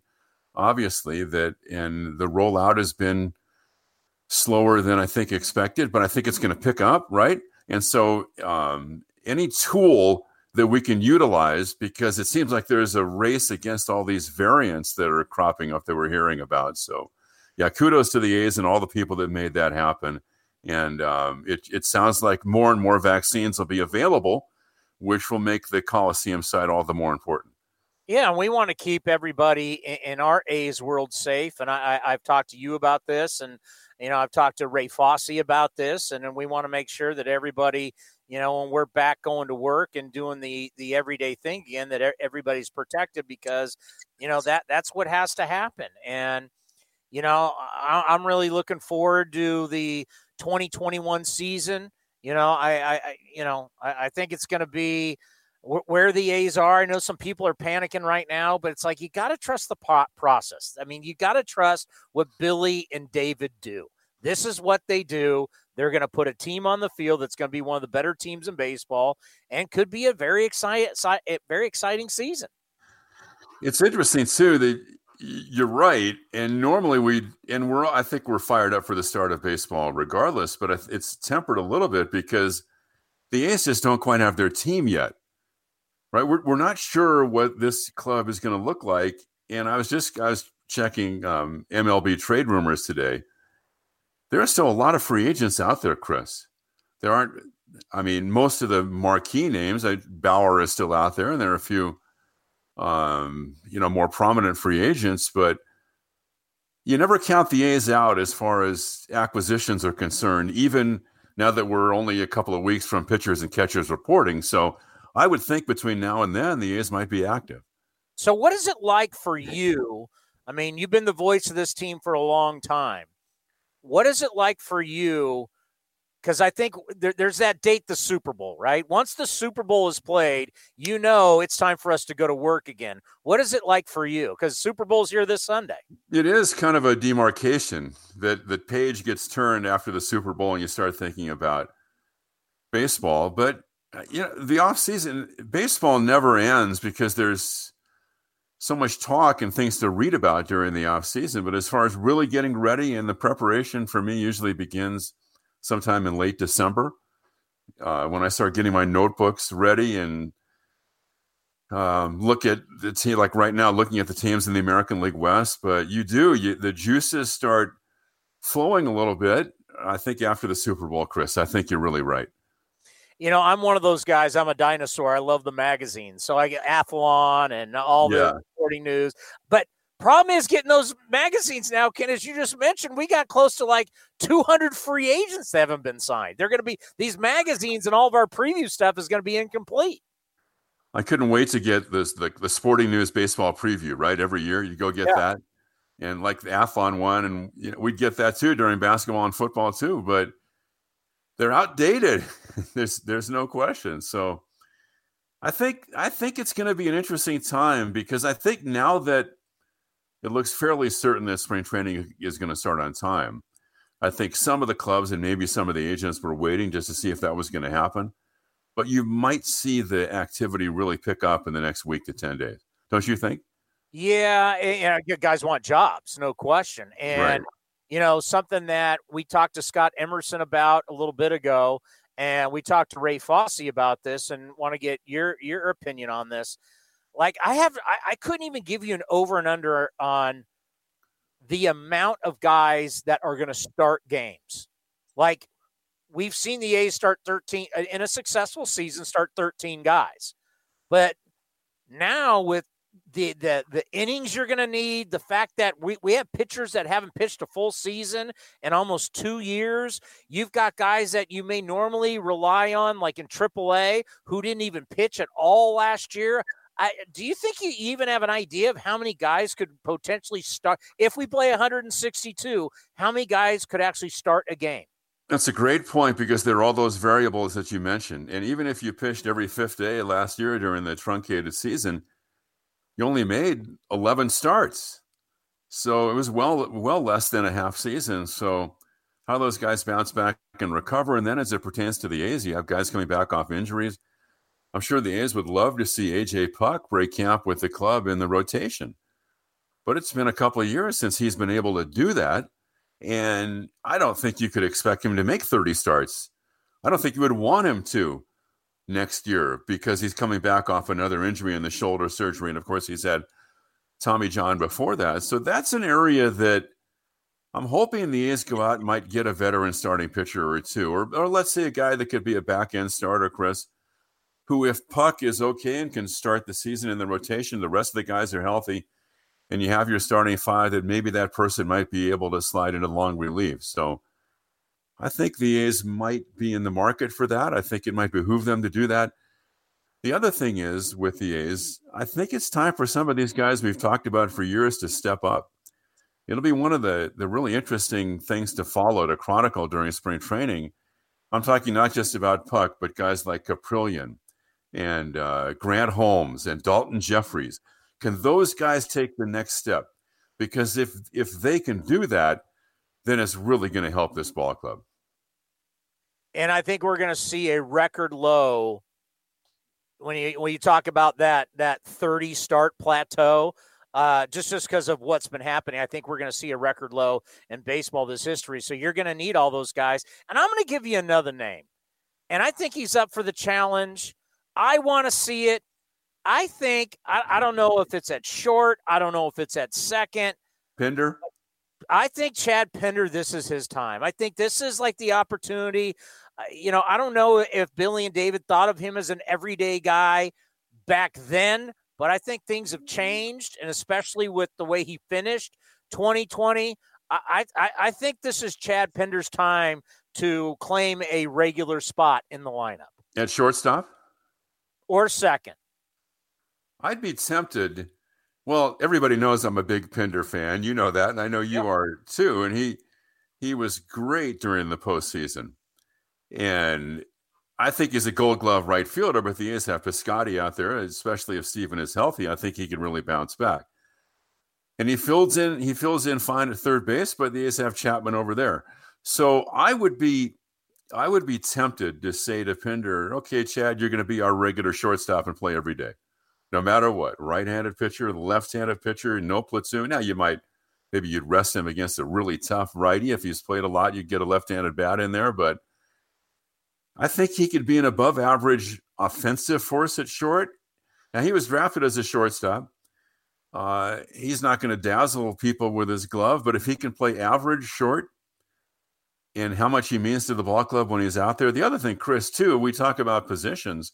With all the shifting, as you know, how, how many times do you actually talk about your shortstop being like a pure shortstop and playing there against every hitter? And you've also got Chapman over there who can really help him out and really help Semien out uh, with Matt's range. So I think he makes whoever he plays next to better. So I'd be kind of tempted to think about Pinder opening uh, the season at short. And, and I brought this up to Dave Feldman. I brought this up on the post game show. It's still a beef when you put your shortstop out in right field and someone grounds out to him and he's in right field and I'm marking it six three, it's just wrong. He's not a shortstop. He's now a right fielder. That's right. And you got to put six three in your scorebook or some kind of notation to say, well, it was six three, but he was in right field when he caught the ground ball. What about the Manny Machado when he was in foul territory down the right field line? He's a third baseman catching a ball down the right field line. I mean, come on. Well, what about when Matt Olson comes up and they play four outfielders against him? so yeah. if he pops out to the short, uh, or let's just say the shortstop goes out. So is it just he pops out to the shortstop, but it's in left center? I guess I don't know. You know, doing the games off the TV monitors last year, we were making it up as we went anyway. So I'm not sure the scorebooks were totally accurate to begin with. There's you know, some middle infielders that are still out there too, and you might be able to get in a free agency or maybe a trade. And I go back to what I said. I, I don't think the A's are done. And the other thing too would be the bullpen, right? Yeah. You have you have to restock that thing with maybe two or three or four more guys even right now, wouldn't you think? Yeah, I mean, there's a and there's over a what they say. There's over 90 pitchers still out there, something like 90 to 100 pitchers that are out there. So there's plenty of guys. By the way, I you know you're in Vegas right now. You probably didn't get to hear it, but uh, Ted Leitner is retiring, and he was singing your praises. By the mm-hmm. way, the longtime voice of the San Diego Padres. Uh, you know, you know, he's had a long time relationship with Billy Beane, but old Teddy Ballgame was showing you some love. Oh, that's really sweet of him. I didn't hear it, but I passed along my best to him when when you talk to him again. And because of interleague play, we haven't. I didn't have a chance to spend a lot of time around Ted over the years, but the last two or three times the A's played the Padres, I really made it a point to spend some time with him. He is really a nice man. And what did he do? Like forty years for them? Oh. He was he was on the air like three or four, like I think almost 40 years. Well, he he he he had been on television since I was born in San Diego. and, and, when was when was that exactly? 1972. So he okay. did the sports for years. Padres, he did Chargers, he did Clippers. He's still going to do San Diego State, but I think you know, Ken, for us, and and you know, more recently for me now that I get to know more of these guys, uh, you know, if you're able to have that full career and get out clean, it, it, it's a special career. The other thing with Ted is he's had some pretty serious health issues that thank goodness he's bounced back from. And I think that could weigh on you a little bit and also maybe influence your decision to get out of doing baseball every day or at least cut back. And he is going to work as an ambassador for the Padres, right? He will not be yeah. completely missing in action he'll do some things for them. So uh, I'm thrilled for Ted. He had his own unique way of doing play by play, but he made a huge impact in San Diego. And like I said, everybody that's come in contact with him uh, has said he's really one of the nicer people in our business. Well, I, and, and I think about what it, what all you guys have had to go through. I mean, I know it's not digging ditches, I get it, but still, um, calling games off monitors. At times, you can't even see the games. I mean, there's been technical problems. Um, you guys have really grinded. You've done a and, and and for us as the fans, as we you know mm-hmm. listen to every game, and it's just you guys have really done a terrific job in some really tough times. It hasn't been easy. Well, I appreciate that, but I think in in it was challenging while the team was on the road during the games off doing the games off the monitors, Chris. But I think in some ways, it also was a little bit. It was a little better than I anticipated. The home games were easier to do than I thought they would be. And I think one reason for that was kind of it's it's weird to say this was the piped in crowd noise. I think the fact they had that and we could hear it in our headset gave us a little boost of energy so it wasn't just completely silent and dry there and I think for the for the listeners it kind of sounded like a regular game. Oh, I can tell you through A's Cast or 960. I mean, I, you, you it, it sounded like a regular game. Um, obviously, when we're watching on television, I think the cardboard cutouts made TV, wouldn't you say, a little better? It was like fun, and you know, you had you had all these different crazy cutouts. I mean, we had some really fun ones where you had Charlie O the Mule down the right field line. I mean, it, I mean, you made the you know Dave Kaval and his staff made the best of it. And you had all those old A's players from like hundred years ago down the left field line too. Some of the Hall of Famers. So the other thing that really helps is if the ball club you're broadcasting for has a good year, because it really helps sustain your energy during the season. That happened with the A's. And I think the quality of play was really good last year. I think if you just walked in off the street and didn't know the difference, I think you would say that the players were playing as hard as they would have played even during a normal year. I really felt that way. And I even felt during the postseason because we didn't know what that was going to feel like, right? I mean, the A's have been in so many postseason series. There was a lot of intensity during the postseason. So the, the there was a, a lot of the tests from that standpoint were passed by baseball last year. Well, you know, Cody and I didn't get to go to the ballpark last year, and everything was done from from our houses. But yeah, I mean, the White Sox series was super intense. I mean, obviously, down at Dodger Stadium, there's no love lost between the Athletics and the Astros. That was intense. And I, I, get people who come back at me with, well, the A's haven't won a World Series. But you know, the A's right now, Ken, trying to go to the postseason for the fourth straight year. I mean, you look at the product they've been putting out on the field. I mean, it's it's been a winning product. And and I gotta think that going to be right in the hunt again in, in 2021. 11 postseasons in the last 21 years. It'll be more of a challenge without Semien. They're really going to miss him and what he meant to the club on the field and uh, his entire family. I remember when his dad was playing football at Cal and what, what he's meant off the field as well. So, so that'll be a challenge, I think, to get past that. But they still have a very good core of, of players coming back. Uh, they have elite players at, at first and third and catcher, center field. Uh, the outfield, Canha's coming off another really good year. Uh, so, yeah, I would expect them to be in the mix. And I'm sure Bob Melvin feels that way as well, Chris. Well, that's the one thing that you know. The skipper, he comes to play every day. And that's the one thing I think we've learned and we've really appreciated about yeah, Bob Melvin. It's 27 outs every day, ready to go. I mean, you, you talk to him every day. Well, I got a great Bob Melvin story to duck in for you because he's such a Bay Area guy that the other night, uh, my wife and I were just sitting watching TV at home, and I get a text from Bo Mel. And the text says, Do you get NBA TV? You know, like it's, it's channel 318 out here on the cable, NBA television. And I said, Yeah, I get it. So I flipped over to NBA TV. Now, Bo Mel was watching, and he alerted me to the to a game that was played in 1970 at the Coliseum Coliseum Arena between the Cincinnati Royals and the San Francisco Warriors. Wow. Playing at the Coliseum, but they were still the San Francisco Warriors in yeah. 70 because it was Bill King and Hank Greenwald doing the play by play. Is the Big O in this game? The Big O took over. The Warriors like had a 13 point lead in the fourth quarter, and the Big O like scored the last 10 or 12 points of the game. You know how Big O could just dominate a game late? He was like the first big guard. Uh, he had that kind of presence on the floor. And it was because of, I think, Bo Mel and his fondness for Bill and the great memories that that game brought back for him. Uh, because Bo Mel had great, uh, long-standing ties to the Warriors back even when he was a kid. Yeah. So that was a cool kind of, you know, exchange. And we were just exchanging text message text because something would happen. Bill would say something or Hank would say something, and I get a text from from Melvin but his roots in the Bay Area go back really deep. You know, when you think of Bill King, and when you're doing the job, it's just the job that you do. You know, you work for the Raiders, you work for the Warriors, you work for the A's. Did Bill really know and understand how many iconic games he really called, or was it just his job?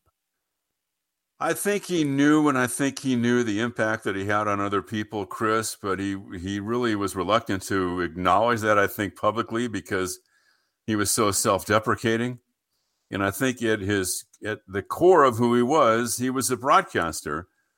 I don't think he saw himself as a celebrity, but I think that he he was aware of the impact that he made and how fortunate too that he was to be able to broadcast for three major league teams at the same time and be part of so many historic moments in the history of the Bay Area. So yeah, I think he was aware of it. As it wasn't something he liked to talk about a whole lot. Yeah, his record. Then, you know, Hank Greenwald would do like the first five or six minutes of the third quarter. These were simulcasts back then. So, and they were great friends, and they were great friends until the, the day that Bill died. Yeah, uh, Bill's record with the Raiders was a little better than mine. Slightly better. You didn't have George Blanda though. I had some rough seasons, my friend. Yeah, you did. I know. really, uh, but you know, that's the thing that, and, and you're the same way. You like to downplay it, but like I say, you're the voice of some, you're the voice of the A's. You've got these generation generation of kids who grow up listening to you. They're they're you know, it, it's a huge responsibility that you guys like to deflect, but it's real of, of, what you mean to so many different fans. Well, and I, I appreciate that, but I also appreciate the faith that the A's have shown in me to tell their story.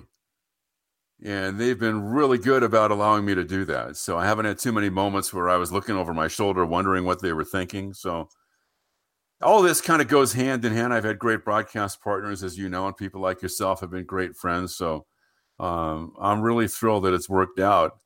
Um, this is going to be my 26th season with the A's, and who would have thought that, right? When I was when I was doing single A games up in Rohnert Park in 1981. God, and then when were you with the White Sox? My first year with the White Sox was 92. Wow. 92, 3, 4, and 5. Wow, it's been a great career, no question. I you know what? I can speak for the fan base we're all just looking forward to, to listening to you and Vinny get back on the air and with Ray and Fosse. I, I, I don't know exactly when everything's going to go down. It's going to go down. Hopefully, we'll have some more answers soon. But uh, I think the good news is that baseball is committed to playing the full season, and we're not uh, that far away from having you guys back on the air. And Fosse, of course, is always a big part of our spring training coverage from uh, the Valley of the Sun as well. Fosse would be ready to go right now. Fosse, if they told him that baseball was 365 days a year, he would say, When can I sign up for that? Well, you guys mean so much to us. I take one day off last year. I worked 59 games out of 60. What are you doing taking a day off? Come on. You don't need a day off.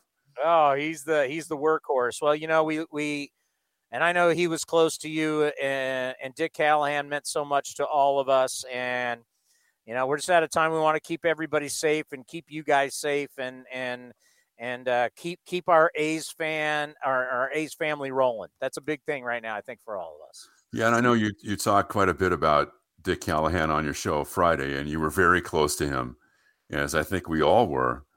And I know you've got to go. One of the great pleasures for me during the season, or even when I was up in the Bay Area during the off season, the dinners with Callahan because when you went out to dinner with Dick in all the towns up and down the 680 corridor and out 24 and out that way, he knew everybody.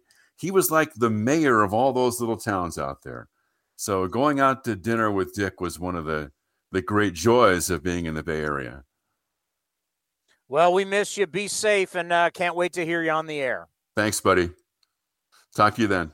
The great Ken Korach, the voice of your Oakland Athletics, right here on A's Cast Live. And hopefully, you know, with you know our broadcasters, they're going to get the vaccine and be ready to rock. Season's right around the Cody. I, I hope you're ready. Season's right around the corner. Yeah, and we saw, and uh, we haven't got a chance to bring it up yet, but another free agent uh, reliever slash closer has signed. Alex Colomé on the show. Yeah, Alex Colomé, the new potential closer for your Minnesota Twins. So the Twins aren't messing around this offseason. That's a, that's a good move. So that and then Kiley McDaniel, our friend from ESPN, just put this tweet out a little bit ago. He says if his math is right, Major League Baseball passed the one billion dollar mark in free agency spending in the last few days, now sitting at a little over one billion. Over over half of that, five hundred thirty eight million, was spent on the top on top eight deals. Springer one hundred fifty, JT Realmuto 115.5, DJ LeMahieu 90, Liam Hendriks 54, um, James McCann 40 and a half, Michael Brantley 32, and then Didi and the uh, Korea, the KBO star Kim from Korea each getting 28 million. So those are the biggest deals signed so far this off season. By the way, since we've been talking about vaccination and COVID 19 a lot today because of what the A's are going to do with the White House and California. I thought a good sign today was there has not been an NBA player test positive for COVID for a while now. Every single player has passed their test. So, zero. So, the athletic had it about an hour ago. Zero NBA players tested positive for COVID 19 for the first time since January 27th. That's 482 tests. Yeah, hockey's. Um, I don't want to say hockey hockey's having some cancellations recently, but the NBA has been doing a lot better. And you know, there was something with the Super Bowl with uh, the the Chiefs barber or something has COVID, so like that was like causing a scare or whatnot. But you know, uh, the Super Bowl will will happen on Sunday. I'm I'm pretty sure they're they're going to play the game still. That's a pretty big deal uh, on Sunday. But you know, we're not going to have time for buying or selling today. But well, by the way, Jim Nantz. So Jim Nantz did not go to San Diego for the Farmers. That's the tournament down Torrey Pines. He did it from up here in Monterey. You could tell they were putting Jim in a bubble for the Super Bowl. Well, I'm glad that uh, CBS has the Super Bowl this year. Yeah, I can't wait to hear him, him and Romo on the call. Just hear him go. Uh, just hear Nantz go, Tony. Anytime, anytime Romo makes a call. But yesterday I was watching MLB Now and they had Dan O'Dowd on, and he was talking about Nolan Arenado going to the Cardinals, and uh, he talked about how he thinks it's going to be a good thing since uh, he's going to be moving away from the mountain. Here's what Dan O'Dowd had to say yesterday on MLB Now. I actually think he'll do very well physically in St. Louis, getting out of the wear and tear of altitude. You know, Matt Holliday is a perfect example of that. Um, I think he'll have even more sustained success uh, when he when he gets away from the grind of having to deal with that uh, year in and year out. So I think he's going to be a great player in St. Louis. I think he's going to be a great player everywhere he goes. So that was Dan O'Dowd, a friend yeah. of the program. It's really funny because I listened to that and I thought I heard that somewhere before. Then I remembered I heard it on Monday and it came from from you. It is hard to play in elevation. I didn't know this. I've never lived in elevation. I've always lived at sea level. But they will tell you how hard it is on your body to play in elevation. And that's why when people go, oh, but Larry Walker, look what he did at Coors Field or Todd Helton, people who live there and play there will tell you, hey, Jack, it's not easy. And it's not easy playing in elevation. And then when you go on the road, you're not playing in elevation. I didn't realize how hard, and you know, there's a reason why boxers like Oscar De La Hoya would always go to Big Bear and train because it's so tough on your body and you you know you want to build up the stamina in your lungs. So I think for Arenado, getting off the mountain will probably do wonders for his body, and not having you know you know you go to Coors Field now only for a three game set instead of playing 81 games there and living there, and you know players for the Rockies will tell you when when you go on the road, it's so I mean life is just so different. Elevation's no joke. So I think for Arenado, probably getting off the mountain, this is going to be good for his career long term. Some people say I never make any good points on this program. Dan O'Dowd clearly told us once before. He goes, I love listening to your show. So clearly, Dan O'Dowd stealing our material and running it on MLB Now. So not only do we tell Brian Kenny that we steal his material, uh, now it's now it's being used back on us. Would not be the first time people have taken from my show and used it as their own, and they got caught. But obviously, Dan O'Dowd being on the East Coast can't listen to East Coast Live. So I love. I I I think he is. Um, I think he's fantastic. Oh, he's I, I enjoy his uh his input all the time when he's on the network. Actually, you know what? I like them all. Like like Jim Bowden, um, uh, Steve Phillips, Steve Phillips, the Duke, uh, the Duke, uh, Duquette. I I, I like. Uh, it, you know, it'd be like it'd be the same thing if like Billy Beane or David Forst went in, into television. I mean, these guys have so much experience running franchises that they know the ins and out ins and outs of baseball. They understand payroll, they understand ownership, they understand managers, hiring, firing, free agents, draft. I mean, they they they get it. They've all lived it and they've all lived it with multiple organizations. Cuz Dan O'Dowd, I mean, when Cleveland was was when Cleveland was rolling big in the mid to late 90s, he was there. I mean, he's the only guy that has led the Rockies to the World Series. And we've seen how hard it is to win in Colorado. He was the guy that got the Rockies to the World Series. Uh, and it was great to have him on down. Is that the last time we had him on? Was the winter meetings? No, we had him on a, like a month or two ago. Uh, was when we had Yeah. him on. But we got to meet him in San Diego, which was really cool. And he told the story about how him and Billy, what went out to breakfast, and they wrote down a deal on a napkin or something, or something like that happened. But uh, yeah, there's like it, it, it was. It, it- this was a great. How much time we got? Um, well, we have as much time as you want, but we're at four o'clock. But go ahead. Okay, so essentially, so everybody thinks everything happens at the hotel. But if you really want to get a deal done, you're either going to somebody's room or you're getting out of the building. And I don't remember what town it was in, but Dan O'Dowd and Billy Beane essentially went to a restaurant away from the hotel and and put a trade together and the two have great respect for each other. You know, because Dan O'Dowd, Billy Beane have been in the game a long, long time.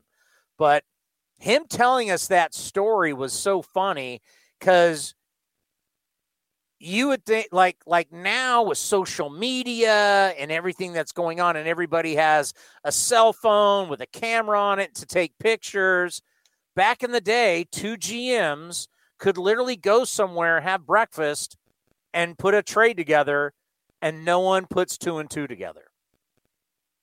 Like nowadays, if Billy Beane, so our last winter meetings was San Diego. If Billy Beane, pick a GM, if Farhan and Billy Beane went to breakfast outside of the hotel, there would be people taking pictures. They'd be putting it on Twitter. They'd be putting on Instagram. I mean, life as a deal maker and a GM is so different now when you're out in public versus what it was for these guys back in the day when no one had a phone. Well, remember who was the first guy we saw when we got out of the, the Uber? Bobby Evans. Yeah, there you go. Like seriously, we we like we we we we fly in, Uber over to the hotel, and get out. And who's standing right there? Former Giants GM Bobby Evans. Bobby, how you doing, Chris? Stan? Oh yeah, yeah. God, I've had Bobby on my my shows for years. And actually, you know, we got Bobby on the show. I mean, it. I mean, it's it's the winter meetings are really cool, but I think for these deal makers, I mean, you gotta, you got, I mean, you gotta, you gotta kind of got to get out of Dodge to be able to really meet with somebody. And you know, I remember there was the uh, the year that uh, Dan Duquette uh, signed Manny Ramirez. Are they in Nashville or something like that?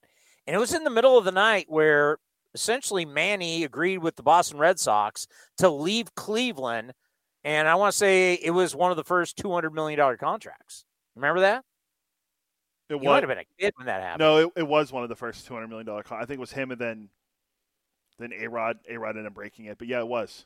If I'm not yeah, they mistaken. agreed to that. That was like two thirty or three o'clock in the morning in Manny's room, I think, where they agreed to that. And that was a big deal because Cleveland had all those great players. They'd been to the World Series, they lost, but you know they had set the uh, Jacobs Field at the time. They had set the attendance record for most sellouts, and Manny left Cleveland to go to Boston. That that that deal was done like a because I think that was an HBO series that they did. That thing was done like at two thirty in the morning. Far different now. I mean, far different now. There's one thing before we go I want to tell you, I'm, and I had this for you on Monday and I forgot. In the eight years Nolan Arenado played in Colorado, how many seasons did the Rockies finish less than 16 games out of first place? Okay, played how many years? Eight. Eight. And so the question is, how many se- out of those eight did they finish less than 16 games out of first Okay, place? well, if we just do the math, Cody, the Dodgers have won eight straight National League West titles. Yeah. So every year that Nolan Arenado has been in the big leagues, the Dodgers have won the division. Yeah, it's been it was Correct? one, yes, it was one year. Uh, it was the year they lost to the Dodgers by one game in the NL West. The year that they went to the playoffs the first time, they finished 17 games behind the Dodgers, and they were the second wild card team because it was Arizona and then them. So one just time, one one time they finished less than 16 games out of first place. And that goes back to the business. Like, okay, he's a franchise player and you want to own his jersey. You don't win with him. Now, I would like to have him, but you don't win with him. right? Uh, no, you made the playoffs twice and you didn't even advance. Uh, did, they, did they beat the Diamondbacks? I think they beat the Diamondbacks in that wild card game, but it didn't matter. They didn't. They didn't win the World Series. They went to the World Series one time, and that was with Josh Fogg, Aaron Cook, Ubaldo Jimenez, Jeff Francis, a who's who of starting pitchers in that rotation. You know, th- there's always going to be player movement.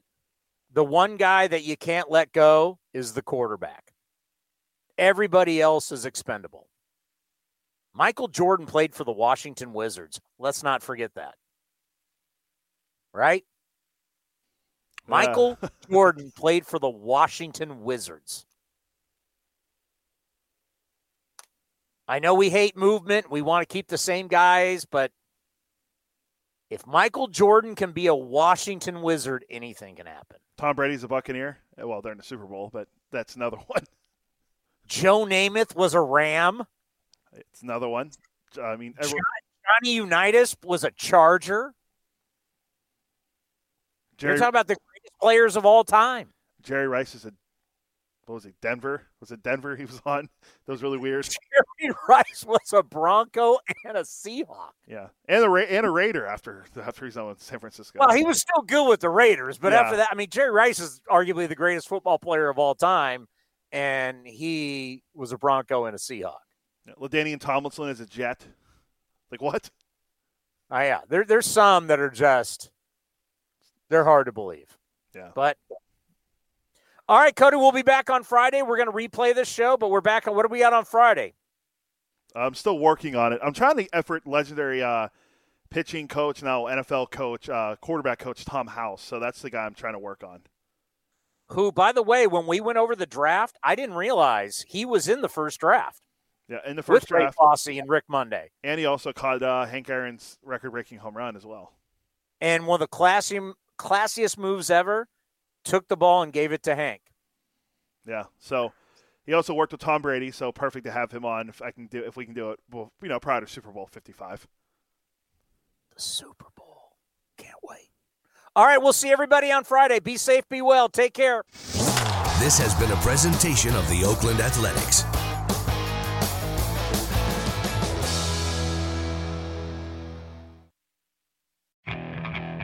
Okay, picture this. It's Friday afternoon when a thought hits you. I can waste another weekend doing the same old whatever, or I can conquer it. I can hop into my all new Hyundai Santa Fe and hit the road. Any road. The steeper, the better. Because my all new Santa Fe is available with HTRAC, all wheel drive, so I can hit the trail without a worry in the world. Heck, with three rows and best in class rear cargo space, I can pack the whole family in with all our gear. We've got available dual wireless charging for our phones, so we'll never lose touch with civilization, and we won't lose touch with the primordial power of Mother Earth. So which is it? Waste the weekend or do something a little more epic? And conquer it in the all-new Hyundai Santa Fe. Visit HyundaiUSA.com or call 562 for more details. Hyundai, there's joy in every journey.